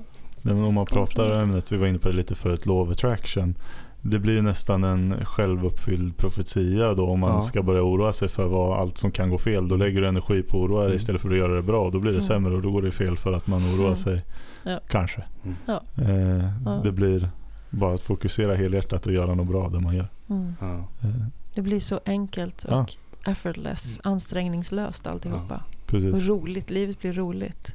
Man släpper alla rädslor. Det är precis. Det. Ja. Ja. Man tar vad man får. Man gör sitt bästa av det och sen så är man öppen för att världen kommer ge mig det jag ska ha. Liksom. Mm. Ja. Sen är det en annan sida av det där att vara autentisk, att vara på riktigt. Mm. Till skillnad från att vara autistisk så kan man vara autentisk istället. Så, det är spännande.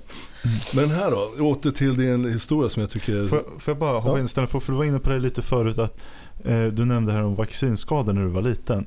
Mm. Jag kände att jag skulle jättegärna, om du känner för det, att du utvecklar lite på vad det innebar och den historien. Mm, absolut. Jag blev bjuden till Thailand efter jag slutade 9:an. Så jag var inte så jätteliten. Och på den tiden var man tvungen att ta gula febern och tyfus och paratyfus och några olika.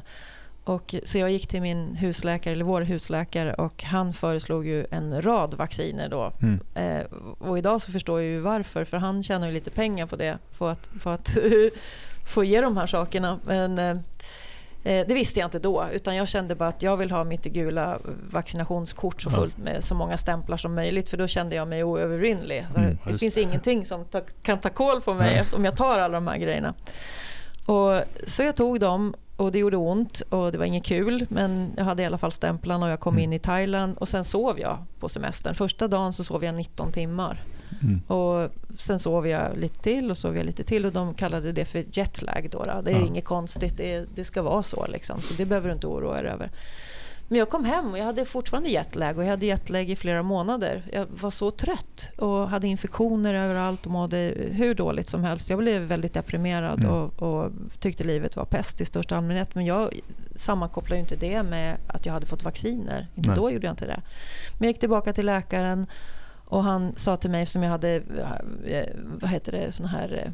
halsmandlarna var ju infekterade och hade öroninflammation, jag hade urinvägsinfektioner, och det var infektioner och grejer överallt. Mm. Så jag var aldrig frisk, och då tyckte han att då får vi sätta dig på antibiotika. Jaha, sa jag, okej. Och så frågade han, vill du ha kalciopen eller kovipenin? Och så jag vet inte vad det är för skillnad då. Det är ju i princip samma produkt, det är bara olika läkemedelsbolag som producerar de här. Ja, så jag vet inte. Och sen, eller så frågade jag, vilken tycker du då? Och då tyckte han, om du tar den här då, så får jag en kamerautrustning så småningom. Om jag säljer mer av den här, då får jag en resa till Karibien. Så, jaha, sa jag liksom. Ja, men vad vill du? Ja, mig spelar ingen roll, sa han. Så han var ju en rik doktor liksom. Så han var damernas världsbantningsläkare, och blev sedermera prickad också för att han skrev ut otäcka piller till damer. Ja, så, men i alla fall, så han satte mig på någon av de här i 3 månader. Fick jag äta 3 månader skulle jag äta där, och det blev ju bara sämre och sämre, för hela min, ni vet ju hur viktigt det är med ett mikrobiom i magen. Det gjorde ju inte, men det slog ut väldigt mycket, och jag mådde ju bara sämre och sämre, och jag ville ju bara ta livet av mig. Så gick jag tillbaka till honom och sa, det funkar inte det här går inget bra för mig. Och då sa då sätter vi dig på bred spektrum i det cyklin, så vi dödar allting. Så, och efter det så var jag långt under isen. Vad är det för medicin? Ja, det dödar allting. Alltså det är bredspektrum antibiotika som tetracyklin. Liksom då ska vi ta bort alltihopa. Okay. Så jag hade ju ingen mikrobiom kvar att prata om. Det var det var inget bra. Så jag var suicidal i det läget. Och det var inte långt efter. Jag gick ju så här och mådde dåligt väldigt länge. Och då är det ju dels min egen negativa mentala attityd, att jag inte tyckte om mig själv till att börja med. Men det visste jag inte då heller, för jag trodde att det var normalt att vara så som människa. Jag tror att alla gick omkring och hade dödsångest och hatade sig själv. Liksom. För jag kunde inte, om jag såg någon som var, eller de säger att de är så lyckliga, de ser så lyckliga ut, så trodde inte jag på det. Jag trodde inte att det var möjligt. Så här, de är bara fake. Det går inte att vara lycklig på den här planeten. Ja, men det är som man frågar, hur mår du? Jo, tack, bra. Ja. Ja. Alla mår bra om man frågar. Ja, eller hur? Och de kanske mådde jättebra, men för mig var det, nej, det här var en lögnare, bara rakt av. Så illa var det för mig. Och det slutade ju med att min pappa körde ihjäl sig. Varför han gjorde det är en helt annan anledning. Men efter det så hade jag en sån här upplevelse som du, fast den var självpåtagen. Jag hade då fått, eller mamma hade fått utskrivet Mogadon och Valium och Sobril och såna här grejer, så jag hällde i med de där burkarna för att göra slut på det på riktigt. Och jag ångrar inte det heller idag. Jag var borta i 3 dagar och vaknade upp och var faktiskt en helt ny person efter det också. För det var som en reset, kan man säga. Det var, man slocknar. Och sen när man får chansen att vakna upp, eller jag upplevde att mina änglar säger, du är inte färdig här, du har jobb kvar att göra, du ska tillbaka. Sen att man kan överleva en sån grej, det vet jag inte riktigt hur det går till, men jag tror på magi och mirakel, och jag kom tillbaka. Och sen så då hade jag en känsla av att jag hade en mission. Och det tror jag är en av de absolut viktigaste sakerna att ha i livet, att ha ett syfte med att vara här. Och jag kände att mitt syfte var att berätta för människor, eftersom pappa då hade dött. Och att jag, och han bråkade när det här hände. Så vi var ett stort gräl när han försvann ifrån mitt liv. Så det var därför jag hade så dåligt samvete också. För att det fanns inget sätt att få frid med det. Nej. Och då sa jag, ni måste berätta för varandra att ni älskar varandra. Vi måste sprida kärlek här. Så det var där jag började som coach på något vis. Jag satt med många människor och bara lyssnade och berättade om hur viktigt det är att vi talar om för varandra att du är viktig för mig, jag älskar dig och så. Och det hade jag ju aldrig. Det var en helt men det var innan perioden i USA ju, eller? Ja, det hände någonting precis där. Men sen halkade jag tillbaka i det här djupa igen. Och som du sa, att det är inte en 3 månaders grej utan man måste fortsätta hela tiden. Och så kan man ha en upplevelse där det känns som nu fattar jag det här, nu förstår jag hur det här funkar. Nej, det gjorde jag inte. Så ramlar man tillbaka. Men ja, det är några steg framåt och några steg tillbaka och så. Så det har varit olika uppvaknanden. Lite så. När vi går fram lite grann några år till du har kommit till där vi är i USA där du gjorde de här olika grejerna. Så hur var det med pappan här? Vad heter han nu? Stewart? Jason. Ja. Hade ni ert förhållande vid liv eller hade ni... Var ni familj när du efter en resa till Peru här och grejer? Eller? Ja, just det tog faktiskt slut efter Peru. Det var där efter ayahuasca-ceremonin när jag såg allting ljus och hade förstått en massa grejer om att jag är mer än den här kroppen. Jag är inte den här kroppen, jag är något helt annat. Och det finns inga gränser för vad jag kan göra eller för hur det här fungerar. Och efter jag kom hem från Peru då var vårt förhållande över. Då såg jag honom på ett annat sätt. Och jag såg att vi skulle inte fortsätta tillsammans. Så där tog det slut faktiskt. Det var... Och aldrig någon ånger efter det? Utan det var... Jo, det var ju hemskt ändå. Alltså, det var ju fruktansvärt. Det var ju, vi hade ju gift oss. Ja, vi hade gift oss med varandra. Jag har lovat inför Gud och församlingen att vi ska vara tillsammans resten av livet. Och... 2 små fina barn tillsammans. Ja, så det var... Det var ju, nej, det var jättejobbigt. Men jag visste att det går inte mera. Vi kan inte göra det här för att vi var på väg åt så olika håll. Vad hände med dig då efter det här skilsmässan? Vart tog din liksom, kompass, vart pekade den då? Vart tog du vägen då? Ja, inte så långt efter det så jag träffade en annan man. Han var ute efter att han var healer och han är musiker och jobbar med musik och väldigt, väldigt duktig musiker. Och jag längtade efter det kreativa uttrycket och jag längtade efter musiken. Så, och då, i den vevan hade jag också tappat allt mitt hår. Så jag var helt hårlös, jag hade inga ögonbryn, jag hade inte ett hårstrå på kroppen. Det har varit så mycket stress så jag hade tappat allt hår. Och han, det var rätt så roligt för att han är Apache-indian, har väldigt mycket långt, stort svart hår.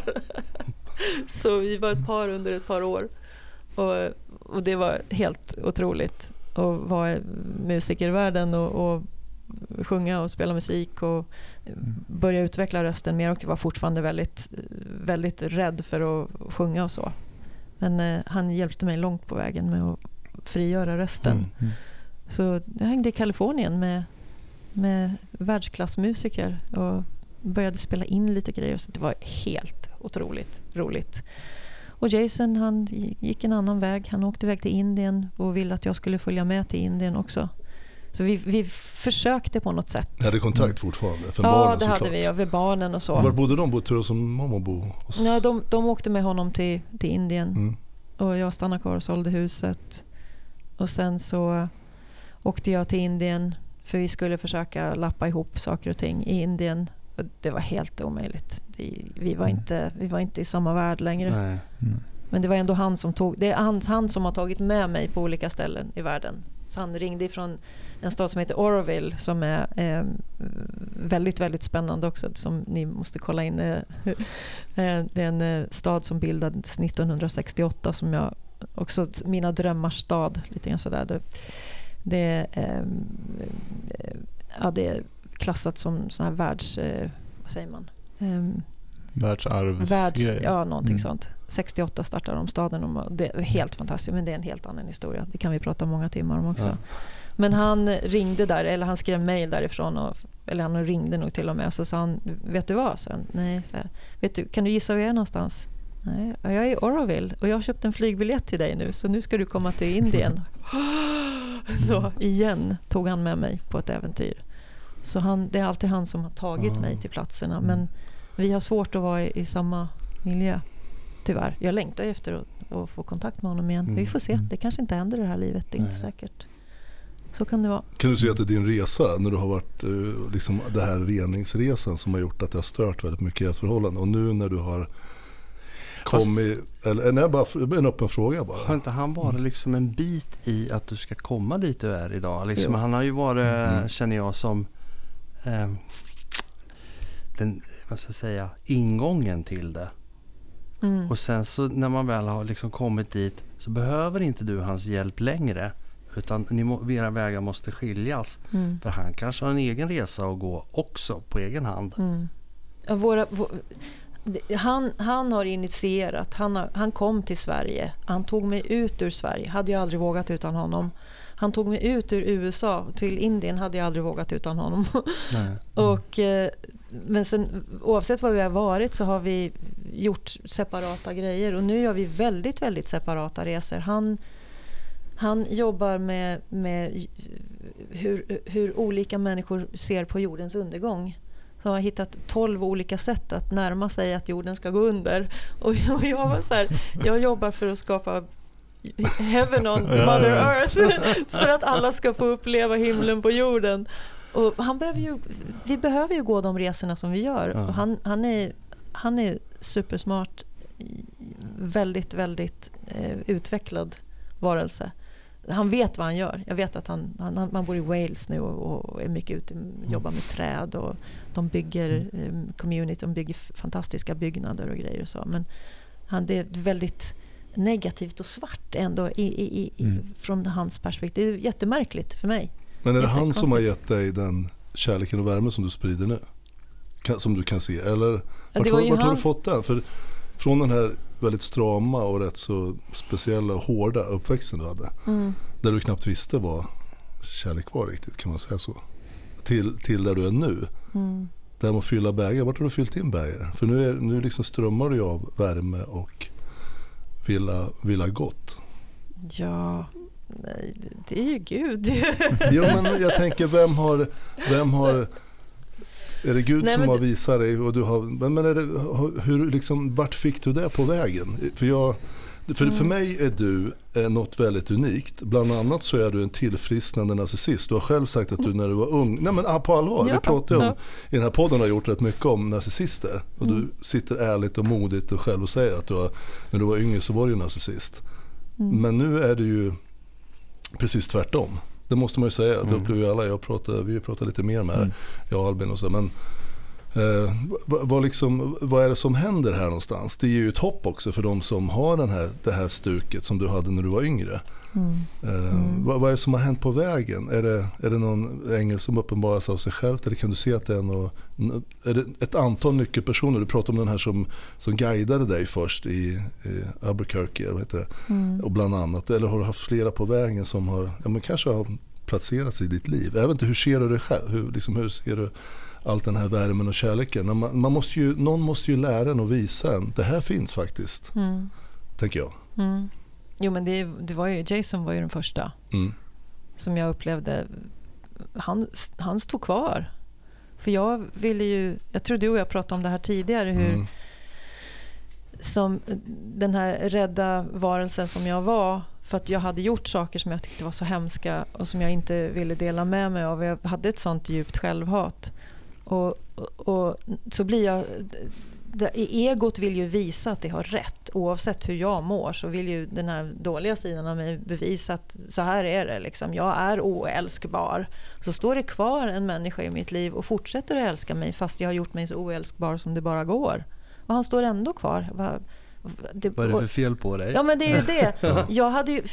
Jag fick ju förakt för honom för att han stod kvar. För om du kan älska någon som är som jag, då måste det vara något allvarligt fel på dig. Som en narcissist reagerar. Ja, så tänker ju en narcissist. Att det, har du helt dåligt. Här står jag och säger att du är en idiot och du står kvar. Liksom, vad är det för fel på dig? Jag kunde inte förstå det. Och gjorde ju allt för att skjuta iväg honom ifrån. Ändå stod han kvar. Och jag fattar ju än idag inte varför han gjorde det. För jag skulle inte ha stått kvar om någon behandlade mig så. Men han gjorde det. Och det är väl... Jag tror ju på det här med Twin Flames och ja, vi har våra själspartner, vi har våra själsfamiljer. Och det finns något som heter Family Constellations också, hur man kan se att från generation till generation så kommer man tillbaka med samma själar, fast det kanske på olika sätt, men för att reda ut de här sakerna. Så han och jag har säkert gjort massa resor tillsammans förut, även om jag inte analyserat det, men det går ju att göra regression och sånt och titta på vad har vi gjort i tidigare liv. Vi har säkerligen träffats förut också på andra sätt, inte vet jag. Men det går ju att analysera sådana här saker. Men jag tror att vi i de här karmiska förhållandena där man träffas för att jag ska lära mig någonting och han ska lära sig någonting. Och när vi har lärt oss det, då går man ju vidare i allmänhet. För att man ska lära sig något nytt med någon annan. Så tror jag att det är. Och i förlängningen så handlar det om för mig att jag ska bli hel i mig och jag ska tycka om mig och att jag inte ska vara attached, att jag ska inte sitta fast i någonting runt omkring mig. Så det är ju väldigt lätt att hamna i medberoende med människor för att det känns bekvämt och så. Och jag ser det runt omkring mig överallt och det är ju ganska farligt. Eller, det kan ju vara bekvämt att leva så, absolut. Men för mig, eftersom jag då hade bestämt mig när jag var 12 år gammal att jag skulle bli upplyst, så innebär det att jag måste bli hel i mig själv. Det är min resa och det är det kontraktet som jag då känner att jag har haft sedan innan jag tog den här inkarnationen som jag är i nu. Så... Hur skulle du beskriva begreppet att bli upplyst? Jag tänkte på det i början. Finns det något lätt sätt att beskriva? Jag förstår att det är ett enormt begrepp i sig, men vad... Finns det sätt att beskriva känslan? Man ska försöka sätta ord på det bara. Liksom, ja, vilken bra fråga. Ja, nej, men. Ja. Jag tycker också att den är bra. Det är en väldigt bra fråga. Eller att hitta sitt syfte. Och... Ja, det är det här. Jag tänker tillbaka på Maslows behovspyramid. Att man behöver ha till att börja med tak över huvudet och mat för dagen och sociala relationer, ha någon familjestruktur eller något sånt där och någonting vettigt att pyssla med. Men just det där att finna sitt livssyfte och att leva det, som då exemplet i boken var Eleanor Roosevelt som jag vill vara som hon. Så här, jag visste ju inte riktigt vad det innebar, men humanitär människa som lever för, inte lever för andra så, men att uppleva... Jag upplever att jag är ett med alla på den nivån. När jag mediterar och när jag glömmer bort, när jag går ut i min kropp och jag är oceanen och inte droppen utan jag är det här stora, då är jag ett med alla. Jag tror att när vi säger namaste eller namaskar, namaste, in lakesh säger maya-indianerna.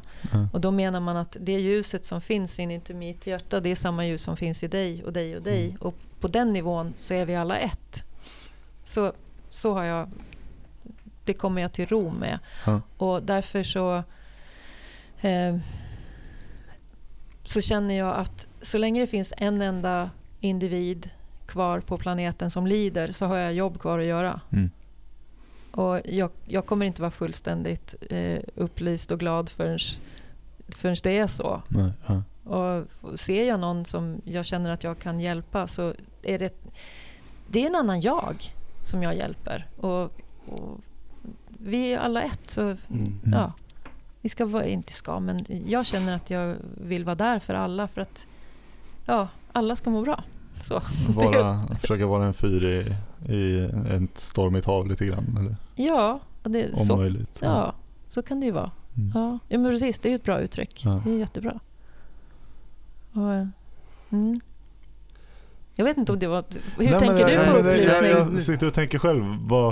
Jag tror väl det är väl ganska väl beskrivet vad det skulle kunna innebära. För jag var bara nyfiken på, för man skulle kunna definiera det på alla möjliga olika sätt, men vad det innebär just för dig och vad det har varit vad det har varit du strävar efter i jakten att bli upplyst. Det är så intressant det där, för den frågan jag har ju funderat på den fram och tillbaka många gånger. Alltså, det finns så många olika svar på det. Det du var inne på, det är ett jättebra svar, och det finns det här att se man liksom kommer till ett lite högre medvetande. Det innebär inte att man är smartare än andra, det är inte där det handlar om. Men man får en starkare intuition, är också ett högre medvetande. Man kan känna av andras människor, någon som är rädd eller ledsen eller, alltså, då har man ju kommit till ett annat uppvaknande. Uppvaknande kan ju gå i många steg, att man inte bara har ett stort uppvaknande. Det blir ju att du hela tiden går, och det är därför vi pratar om man blir aldrig fullärd, eller det tar liksom aldrig slut. Men det kan vara ett uppvaknande idag och ett imorgon och om 5 veckor eller om 3 år. Men så som jag har märkt med, liksom, om man ska säga så, är det som uppvaknande, det är ju det här att jag har fått en starkare intuition, och framförallt efter det som hände när jag låg på sjukhus, så har jag väl öppnat upp mina sinnen, och jag har blivit mer observant, så ska vi säga. Det är nog det som är grejen. Jag har säkert varit väldigt intuitiv hela mitt liv. Alla är mediala på ett eller annat sätt, men man stänger igen det och man vill inte veta av det, för man är rädd för såna här saker och det är bara jobbigt och påträngande. Men om man öppnar upp det lite grann, så tar det ju, det är ju som en lök. Man får skala av liksom bit för bit för bit för bit. Men när man kommer in i vissa bitar och börjar känna av andra människor. Jag har ju ganska bra intuition vad det gäller att känna av människor och energier. Som när du kom in här, kände av jättemycket bra energi. Men det här som vi har pratat om nu, hade jag ingen aning om. För vi har pratat om den medicinska sidan, vi. Det var det jag visste om dig. Det här andra, andliga, hade ingen aning om det. Men jag kände bara, det här, det lirar. Men med vissa andra, som jag sa förut, kan man känna bara, nej, där är dörren, går gärna ut. Så det är väl en del av ett uppvaknande, att kunna känna av också, tänker jag. Få lite... Fråga mig om 2 år så kanske jag har ett annat svar också. Ja, nej, men det är klart det är så. Men det känns som att det här handlar om att få lite nästan så här tredje persons perspektiv, kunna zooma ut lite grann och se saker ur ett större perspektiv, nästan snarare än sina dagliga behov för dagen. Liksom jag, som du pratade om, den här behovspyramiden, jag ska ha mat, jag ska ha någonstans att sova, jag ska, att kunna se bara, men vad kan vi göra om vi zoomar ut lite grann, vad ska vara kursen här, vart är vi på väg egentligen, om det låter rimligt även. Ja. Jag tänkte på det när du frågade om det, att som jag upplevde mig då, när det var som värst i mitt liv, då var jag separerad från alla andra. Ja. Men nu är det en helhet och jag känner mig som ett med allt. Även sådana som man kan tycka där är dörren, försvinn, så är jag ändå ett med det. Och oftast så frågar jag mig själv, det här var det någonting jobbigt med den här personen. Den speglar någonting för mig. Vad är det den här personen talar om för mig nu? När den sitter här och säger väldigt elaka saker till mig. För inte alls länge sedan sa min mamma väldigt elaka saker till mig igår. Och hon håller på med sitt uppvaknande nu, vilket är fantastiskt spännande. För det har hänt så mycket med sjukdomar och skador och allt möjligt. Sista månaden bara. Och hon... i en helt annan situation där hon inte har sin man med sig. Han har legat på sjukhus nu väldigt länge. Och hon är med mig mycket mera. Och jag är ju den personen som står kvar i hennes liv. Jag är ju den här som står kvar nu. Andra har stått kvar för mig. Jag står kvar även när hon säger väldigt elaka saker. Och det är som knivar. Men så här, dagen därpå så... Hej mamma, hur mår du idag? Glatt leende. Och så här, har du sovit bra? Hur känner du idag? Och jag bara lämnar det. Och jag förstår att jag tog en tung börda för henne när hon kunde ösa såna här väldigt tråkiga saker på mig som jag röst på andra. Och jag tog emot det och jag blev ledsen. Ja, det blev jag. Men jag transmuterar det, tar bort det. Och jag kommer ihåg hur jag har gjort samma saker själv. Fast du har ju då fått förmågan att kunna göra det. Ja. För om man inte har den förmågan utan man bara tar på sig. Det var det jag pratade om energiköp, att det dränerar den. Men har man inte förmågan att kunna hantera det där, då blir det jobbigt. Det är jobbigt, ja. Ja. Mm. Jag tänkte bara slänga in, jag kommer ihåg det här med ett uppvaknande. En del är också självinsikt och självmedvetande. Mm. Det är också en del av uppvaknandet. Du pratar om din mamma nu. Mm. Om hon då ska komma till ett uppvaknande för att hon ska få en självinsikt och självmedvetande och hitta sig själv, sitt riktiga sig själv. Mm.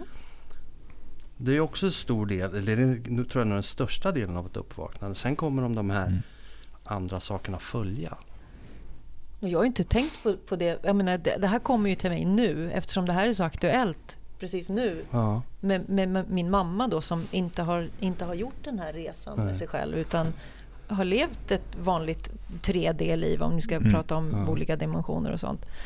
Och nu så fick hon vara arg och sur och jag bara, jag orkar inte med det här.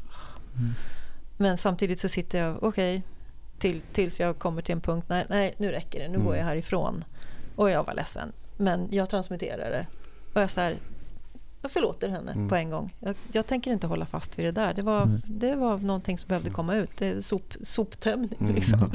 Och jag råkade stå i vägen. Och det är så skönt, för idag så var hon glad och pigg och frisk och skulle köra bil helt plötsligt. Så då gick det jättebra. Så hon var som en helt ny person idag. Jag förstår, när hon har fått tömma de här sakerna och jag kan vara där som ett vittne för henne utan att dras med i det. Mm. Då börjar det bli väldigt intressant och väldigt, alltså, det är jättestort egentligen. Jag har inte reflekterat över vad som har hänt egentligen för just nu när jag sitter och pratar om det. Men då gör ju du en god sak. Ja. Precis. Jo, men det är ju det här också. Att man, för du pratar om att finns det någon där ute som man fortfarande kan hjälpa. Nu råkar det faktiskt vara närmare än du trodde. För det är din egen mor. Ja. Och inte Lars som bor 3 kvarter bort som råkar ha ett tråkigt liv. Mm. Och det skedde inte alls som jag hade trott att det skulle ske. Att jag sitter i en session med någon och är väldigt förstående och är väldigt professionell. Utan det sker organiskt och naturligt. Ja, och kunna göra det med de som är närmast, det är ju helt fantastiskt egentligen. Och det är ju det jag är här för. Så ja, det är lite mission complete. Ja. Det är jättehäftigt. Roligt. Ja. Ja. När jag du håller tråden. Våra sakliga herre idag. Jag är på allvar alltså fascinerad av din historia. För den är så jävla intressant. Det är den verkligen. För du har gjort någonting som väldigt få människor gör. Det du har beskrivit dig själv. Det är en helt annan människa. Även när du var vuxen i 25-30-årsåldern. Och även efter det också. Till där du är idag. Skulle du vilja säga att hur länge har du varit så här lite grann grovt sett? Jag tog Albin en chokladboll där. Det får ju bästa förvarningen och vi alla andra har varit oönskade ljud i micken. Men liksom, hur kan du se den här? För det är några saker jag tänker på och framförallt är det här med ditt sätt att kunna förlåta andra. Det du säger och det du antyder och det du pratar om, det är att egentligen kunna se förlåtande på alla människor. Därför att vi är bara stackars ynkliga människor som springer omkring som myror på jorden och försöker och gör så gott vi kan, eller hur? Det kan man komma fram till om man börja förstå och visa hur det hänger ihop. Och vi har olika, varenda människa har sitt universum och så där, och man försöker så gott man kan. Men att kunna vara så pass stort, alltså så brett förlåtande som det du pratar om att du är. Och jag upplever att det är väldigt, väldigt ärligt. När, alltså, till och med så att, jag menar, jag har ju min historia med några som har bökat lite med mig här tidigare. Det är det som startar podden. Och ibland har jag, länge såg jag ju lite förlåtande på kanske båda två, men framförallt den ena. Men där man får för sin egen överlevnad skulle försöka att distansera sig, det har vi också pratat om. Men ändå, det finns ju saker som gör att människor är så här. Det är ouppklarade saker. Något som du vittnar om här väldigt tydligt, som du har gjort. Så du inte behöver ge det på andra. Och du har förstått att sånt man gör, det är ju bara för en gammalt skit som hänger med. Det är någon annan som skulle ha fått ut för det egentligen för länge sedan. Och så har man det kvar obearbetat och så får någon annan ut för det. Men du har ju upplevt som sagt väldigt ärligt baserat det. Men när skedde det här? Är det nyligen? Eller, vi pratar upp till 30, 35, 40 här, men det har ju gått några år till. Liksom, för det du säger, det du pratar om när du ser på andra människor, som bland annat din mamma här, det är något väldigt unikt. Det är inte många människor som kan vara så generösa utan att säga att nu får du fan med hålla käften här. Nu har du fan med stampar i blåskåpen eller något liknande. Är du med? Istället så lyssnar du, du blir ledsen och går därifrån, men sen förlåter du henne. Och du har förlåtit alla som har varit liksom grymma mot dig, vilket är en otrolig befrielse för dig. Och det kan göra att du kan gå vidare och på din mission. Men att komma dit är inte så vanligt. Och jag tror att ni som lyssnar är med på det också. Så jag vill bara veta, vad är det som gör att du kan se så kärleksfullt och varmt på... För jag har liksom två spår som jag försöker att jobba med tillsammans. Där jag tänker att är man för snäll, å ena sidan, då låter man de här som regerar i världen, de som har all makt... ofta är de narcissister eller rent av psykopater ibland. De kommer att äta upp dig om du bara står och känner att jag älskar dig och du vet, jag vill förstå dig och jag kommer inte göra någonting elakt mot dig och du får göra vad du vill, men jag älskar dig, eller vad man nu säger. Alltså förstår du, nu kanske låter en som jag raljerar med eller vill vara elak, och det menar jag inte alls det, för det är kärleken och den här värmen, det är sådana människor som räddar världen, det har jag sagt tidigare, som är väldigt, väldigt varma och snälla. Men, och sen den andra sidan, det är att man ser till att de som behöver konsekvens när det är allvarligt får det också på något sätt. Den här podden är ju har ju uppstått tack vare en sån tanke någonstans, att det behöver någon slags rening också, därför att det finns människor som vill äta upp dig och ser att du dör. Om du är död så kan du inte göra så mycket gott, tänker jag. Det är ju en balansgång där, är du med? Yep. Om man ska älska alla oavsett vad de gör, då riskerar man att bli uppäten någonstans när man träffar på fel människor. Vi har ju fått från säkra källor att ditt liv kanske är bevarat enbart av anledning att vi startar den här podden. Ganska så konkret. Precis. Och det är klart att då blir ju det en bekräftelse på att man kanske ska göra någonting ibland. Men det är en svår balansgång, menar jag. Men din värme till medmänskligheten och de som eventuellt har gjort det illa tidigare, den är beundransvärd. Jag tycker verkligen det. Så jag frågar, vart hände det här där du varit så full av kärlek och där du verkligen kom till den här insikten som du vittnar om nu? Det intresserar mig. Det är väldigt få som kommer dit. Man har sitt bagage och det har nästan alla. Du har gjort det av med väldigt mycket. Du har säkert lite kvar också som hänger i någon liten ryggsäck någonstans. Men du har gjort det av med väldigt mycket. Upplevde du någon punkt så att nu? Ja, jag vet inte exakt när det skedde. Men jag landade någonstans eller undersökte idén att jag faktiskt skapar min verklighet. Att det är jag som skapar alltihopa. Och jag fick lära mig av vem det nu var, jag kommer inte ihåg. Men det finns något som heter Ho'oponopono som ni kanske har talat om. Jag vet inte om ni känner till det. Ja, det talas om. Du har talat om? Nej. Ho'oponopono, kolla upp det. Det är en hawaiiansk healingmetod och som historien går så var det ett hårt bevakat och väldigt hemskt fängelse någonstans i Kalifornien där man fick problem med fångarna som satt där inne och de tog över och då kunde man inte gå in och det var fullständigt kaos där inne, det var ingen som vågade ta sig in längre och då frågar man sig hur ska vi lösa det här, för det var, ja, de hade tagit över alltihopa och då hittade de den här hawaiianska kahuna healen som de frågade, för han hade visat sig göra mirakel tidigare och han sa jag vill ha bilder och jag vill ha foton på alla de här 10 fångarna som då var besvärliga där inne och styrde och ställde som de ville. Jag vill ha foton på dem. Så tog han en bild i taget och tittade på det här fotot och så säger han I love you, please forgive me, I'm sorry, thank you.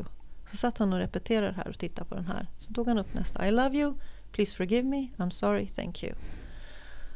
Och så höll han på så här i 3-4 dagar. Och det blev lugnare och lugnare. Till slut så blev det helt lugnt. Och då har han tagit över skapandeprocessen och omskapar dem till dem som de i sanning är.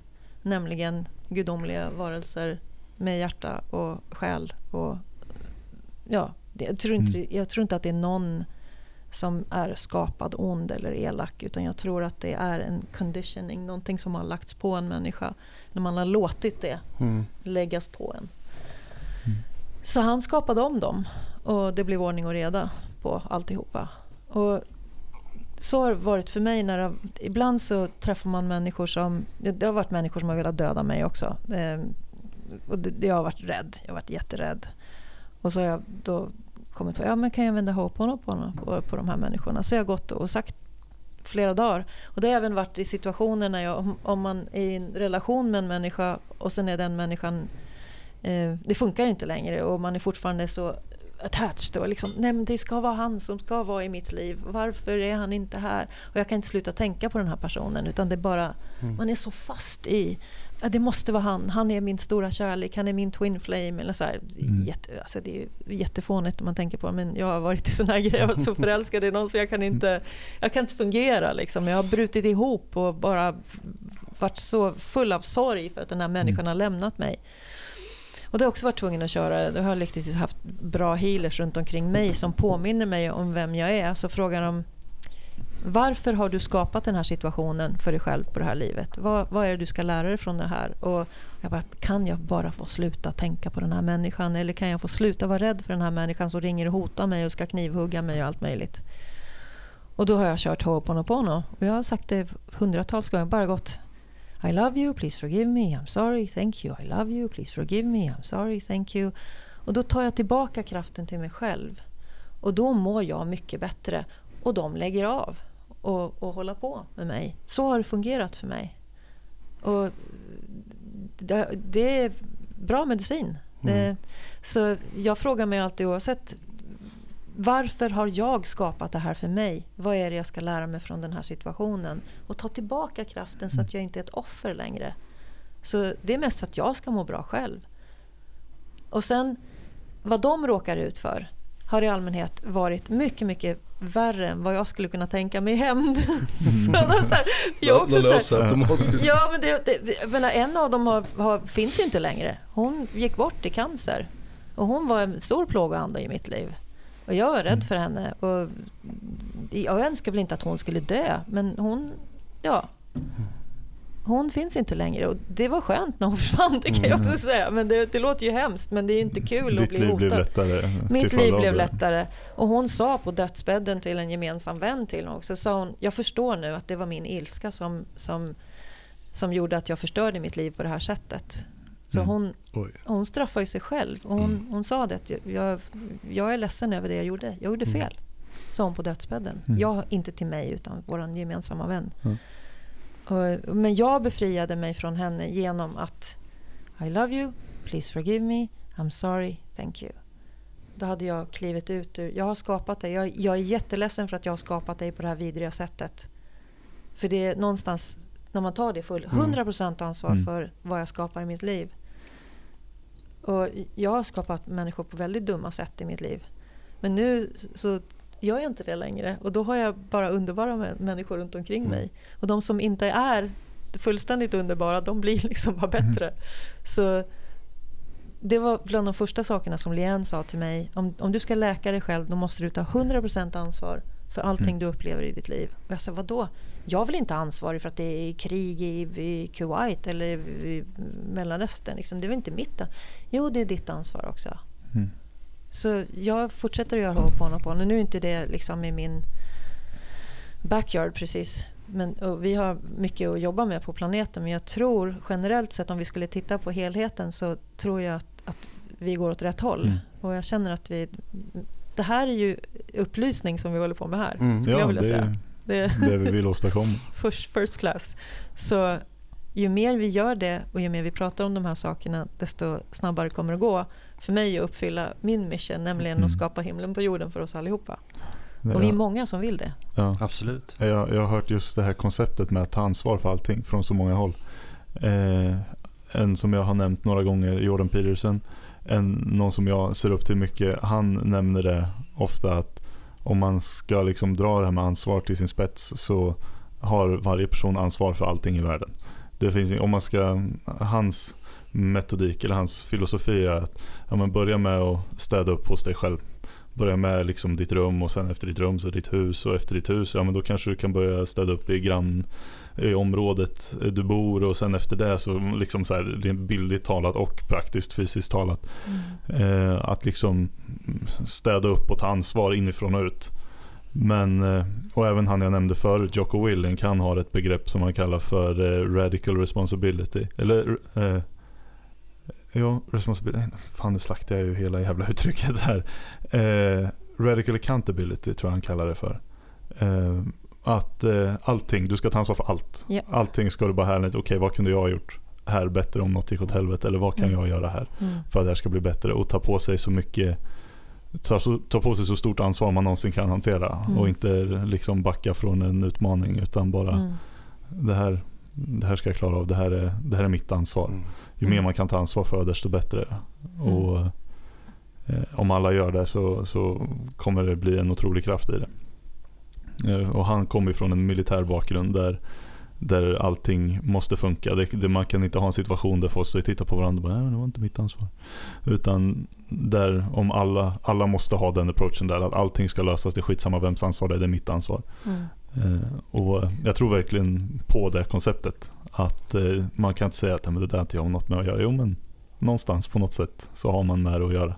Om det har en liten variabel i mitt liv, bara om vi pratar konflikter i Mellanöstern, jag menar mitt ansvar i det, mitt ansvar, Albin Wahlbergs ansvar kan ju vara att hur förmedlar jag sakerna jag pratar om det? Spär jag på konflikten här med dem jag pratar med? Skapar jag mer splittring eller skapar jag mer och se att jag kan, om än väldigt, väldigt, väldigt lite, påverka det genom att prata ur ett mer kanske förlåtande perspektiv till exempel och minska på aggressionen istället för att spä på den genom att säga den sidan eller där är lite grann det jag var inne på förut med den här butterfly-effekt. Ja. Att gör man någonting gott även lite så kan det också växa och bli någonting stort i slutändan. Ja. Gör du någonting dumt så får det också negativa konsekvenser. Och du pratar om att äga frågan och göra det på ett positivt sätt. Det gör ju det att det sprider sig på ett eller annat sätt via olika människor eller handlingar eller vad det nu än är. För som jag sa till dig förut, skulle jag säga något elakt till dig så skulle du kanske påverka ett par veckor senare på något sätt. Eller skulle jag göra eller tänka något snällt eller vänligt eller säga något så skulle det också påverka fast på ett bättre sätt. Så om man då det var inne på nu, uttrycker sig och tar ansvar för det som händer nu runt omkring, även fast det inte direkt berör dig som person. Men om du säger någonting positivt om något som händer i världen så minskar man i alla fall den här negativismen i ens närhet. Sen om den sträcker sig ut på andra sidan världen, det ska jag låta vara osagt, men jag har sett så många effekter av den här butterfly-effekten så att jag tror att det ligger någonting i det. Nej, man är ju bara en människa. Man får göra det man kan på de områdena där man, alltså min uppgift kanske inte är att resa världen runt och predika om hur Israel och Palestina ska sluta slåss med varandra, utan jag får göra det lilla jag kan göra lokalt här. Mitt kall är någon annanstans där jag kan göra desto mer och ägna mer tid och mer energi åt. Men just kunna se att varje grej jag gör påverkar ju saker och ta ansvar för allt man gör och ta så mycket ansvar som möjligt i sin omgivning. Det är ju så här, och det känner säkert du till, att det börjar ju ha blivit mer vanligt nu under senare tid att healers som mediala och sånt gör stora meditationer över hela världen samtidigt. Alltså för att sprida de här goda vibbarna och högre vibrationer genom världen. Alltså påverka. För det finns väldigt mycket ondska i världen som håller på att ta över. Därför försöker man på många sätt att motverka det här. Sen får ju folk där ute tro precis vad de vill om det här. Men det är det som pågår just nu. Och jag tror att det här kommer växa mer och mer och det här, ett kollektivt uppvaknande kan vara att när folk som egentligen inte känner till någonting om andlighet eller någonting börjar fundera på, men vänta nu, det ligger någonting i det här och haka på det här, och blir man då fler och fler då blir det lite det du pratar, titta på en bild och sen säga några välvalda ord. Gör man det alltså i en stor grupp, alltså nu pratar vi i en jättestor grupp över hela världen, då tror jag faktiskt att det händer saker. Mm. För vi pratar om energier, för allting är energier. Och det finns som man säger en energi. Och det, jag tror ju att när vi är färdiga med det här, då återgår vi till vår ursprungliga form och går tillbaka till för kroppen. Det här är ju bara en bil. Ja. Som vi sitter i eller har med oss, som vi åker med, och vi får försöka ta hand om den så gott vi kan så den här bilen funkar hur länge som det går, och man får med sig mer erfarenhet, för det är ju så jag tror att det vi lär oss i det här livet får vi med oss det nästa. Och varför tror jag på det här? Jo, det har jag berättat för er, jag har gjort regression så jag har ju då, eller en gång, gjort det två gånger, men framförallt en gång där jag fick reda på vad jag har gjort i mina tidigare liv. Mm. Och det här är ju, det är ju intressant. Ja. Och en del tror ju på det, andra tror inte alls på det, tror att det är humbug. Men när det finns så mycket saker som kommer fram som den här personen i fråga inte ska ha en enda aning om. Jag vet inte vem jag är överhuvudtaget. Har ingen som helst relation eller haft kontakt med personen tidigare. Och berättar saker som är... alltså det är så läskigt så det finns inte. Då får man nog spänna upp öronen och lyssna lite grann, tänker jag. När jag lyssnade på för en bra bunt år sedan en rappare som heter Logic, och han avslutar en av sina låtar, jag kommer inte ihåg vilken det är, men med ett liksom koncept, lite som jag tyckte var en så otroligt kittlande tanke, det bara satte sig i mig, att låten slutar med att han dör i alla fall och träffar Gud, och Gud säger till honom att du kommer födas på nytt i den här kroppen, och han bara, vad fan, vadå födas på nytt, jag är jag liksom. Han bara, nej, du är en själ som kommer leva alla liv som någonsin har levt, som någonsin kommer att leva, och när du är färdig och har levt alla liv, då kommer du själv bli en gud och skapa en egen jord, ett eget universum där du kommer göra samma grej med liksom en ny själ ungefär. Och sen slutar låten med att han bara liksom i princip faller tillbaka ner till jorden och föds på nytt. Och det konceptet tycker jag, det lät så jävla häftigt, så intressant, jag har aldrig hört det förut, just det här med att man är en själ och man kommer få leva varenda liv, och varenda människa som någonsin har funnits och någonsin kommer finnas, tills man till slut själv återföds som en gud för att de har fått alla perspektiv på alla öden, och man har alla intryck som går att få som människa. Och så, det är mycket att komma ihåg. Nej, men en hel del att komma ihåg.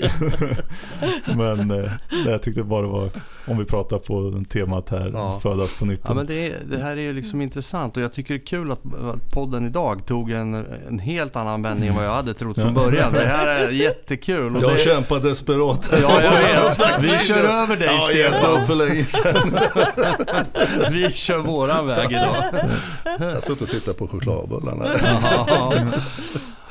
Vet du, jag tycker att det här har varit supertrevligt och jättekul, och jag hoppas att ni som lyssnar har fått till er massor. Och jag skulle gärna vilja att du kommer tillbaka längre fram, för vi har mer att liksom plocka ur dig. Jag kommer jättegärna tillbaka. Jag känner att vi håller på ganska länge, och jag tänker att för att folk ska orka så tänker jag att vi kommer göra en uppföljning på det här för er som är intresserade, för det finns mycket att prata om i det här ämnet. Ja. Stort tack.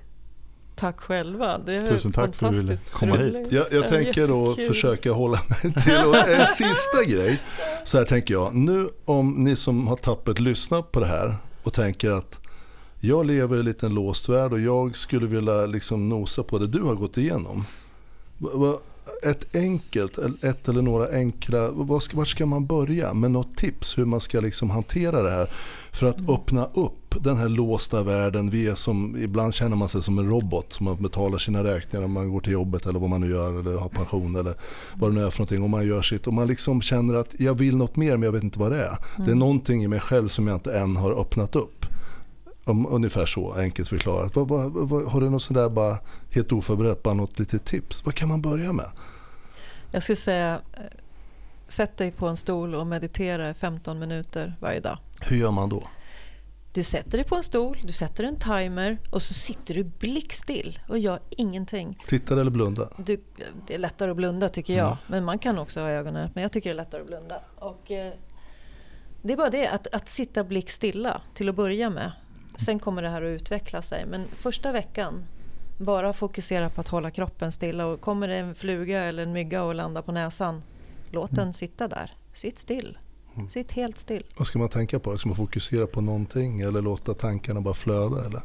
Ja, det där kan ju vara lite jobbigt när man börjar meditera. Att det kommer en massa tankar och man vill gärna röras på. Man vill gärna klia någonstans och så. Men ett sätt kan vara att fokusera på andningen och känna in andningsluften komma in genom näsan och fokusera på andetagen. Det kan vara en sak som gör det lättare. Men att försöka bara observera, inte försöka, det är värsta ordet jag vet. Alltså släpp det ordet. Utan gör det bara. Just do it. Mm-hmm. När tankarna kommer, för det gör de ju, att låta dem komma och så här, ja, nästa. Att inte hänga upp sig på någon tanke, utan ja, du kommer en blå elefant, ja, okej. Så kommer en röd elefant och sen kommer det, varför sa hon så där till mig, och jag skulle komma ihåg att köpa frimärken, alltså jag får kanske inte idag längre, men ja, tankarna kommer, men att inte hålla fast vid dem, inte greppa, utan bara släppa dem, och sen kan man ju fokusera sig på andningen. 15 minuter om dagen, eller? Ja, 15 minuter är rätt så lång tid i början, om att det var nu, tror jag. Ja, ta 10 minuter om det. Ja. Men, eller jag, alltså jag bara, men 15 minuter är ganska bra. Det brukar jag rekommendera till folk som kommer till mig, att första veckan bara fokusera på att hålla kroppen still. Sen kan man fokusera sig på att hålla sitt sinne, mindet, stilla. Mm. Och sen kan du börja skapa, du kan börja visualisera och så. Men första grejen är att kunna sitta still med kroppen. Det är inte ofta man gör det, sitter så still och blundar och bara tänker, utan man gör ju ofta någonting där. Ja. Och sitter man still så bara tar fram telefonen eller något sånt. Ja, det är så lätt att börja distrahera sig. Mm. Så. Där har vi ett annat problem, just det här med telefoner och alltihopa, att det tar så mycket tid. Nu drar vi ju iväg igen. Men ja, det här, vi kommer ha mycket mer att prata om. Alltså det här, men jag tänker om, för du är ju coach. Vad skulle du kalla det du gör? För du coachar ju folk idag. Eller någon form av livsstilscoach, kan man säga så? Eller livscoach snarare? Ja, det kallas väl något sånt. Ja. Skulle du vilja att folk kan få kontakt med dig? Hur når de dig om de vill, vad ska vi kalla det, anlita dig som någon form av guide? Jo, det går absolut att göra. Det här är ingenting som jag brukar göra reklam för. Men nej, jag har förstått det. Men... för jag har så mycket att göra med gården och så. Men visst, är det någon som absolut vill ha kontakt med mig, så kan man nå mig via mail, tror jag är lättast. Ja. Ska vi kan bifoga den om det skulle vara så. Då kan vi höra av sig till podden, så kan vi vidarebefordra den. Precis, det är kanske det enklaste att göra så.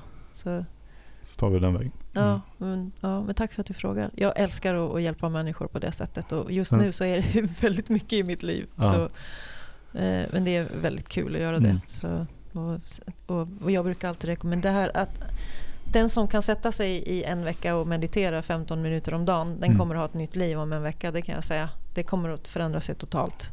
Det gör jätteskillnad bara att kunna sitta still i 15 minuter och blunda och bara vara där och inte röra på kroppen. Så är det något man ska ta med sig av det, så jag testar det. Meditation är super. Det är, eller hur, Ove? Ja, det är det. Jag gör det ofta. Jag har gjort det till och från, och jag brukar köra så här andningsövningar, Wim Hof metoden, andning, och det, jag vet inte, man när man har suttit in 10 minuter, 15 minuter, det är något som händer. Ja, det är svårt att sätta fingret på, men det är någonting som bara kroppen kommer på någonting. Jag vet inte om man ska beskriva det. Det är verkligen större än man tror innan man har testat. Men du lyssnar ju inåt. Om bön eller affirmationer är att ringa Gud, så måste man ju lyssna, och det gör man ju meditation. Då får man ju svaren. Så jag får instruktioner när jag sitter och mediterar. Eller också visualiserar jag. Jag ser någonting framför mig som jag vill ha. Och sen så kommer det, inte alltid, men ibland ser det. Så, ja. Så är det. Ska vi avrunda med det, eller? Det tycker jag. Nu rappar vi ihop för den här och så kommer vi igen, eller hur? Tack hörni, var rädda om er. Och tack för att du kom hit. Tack. Hej då. Hej.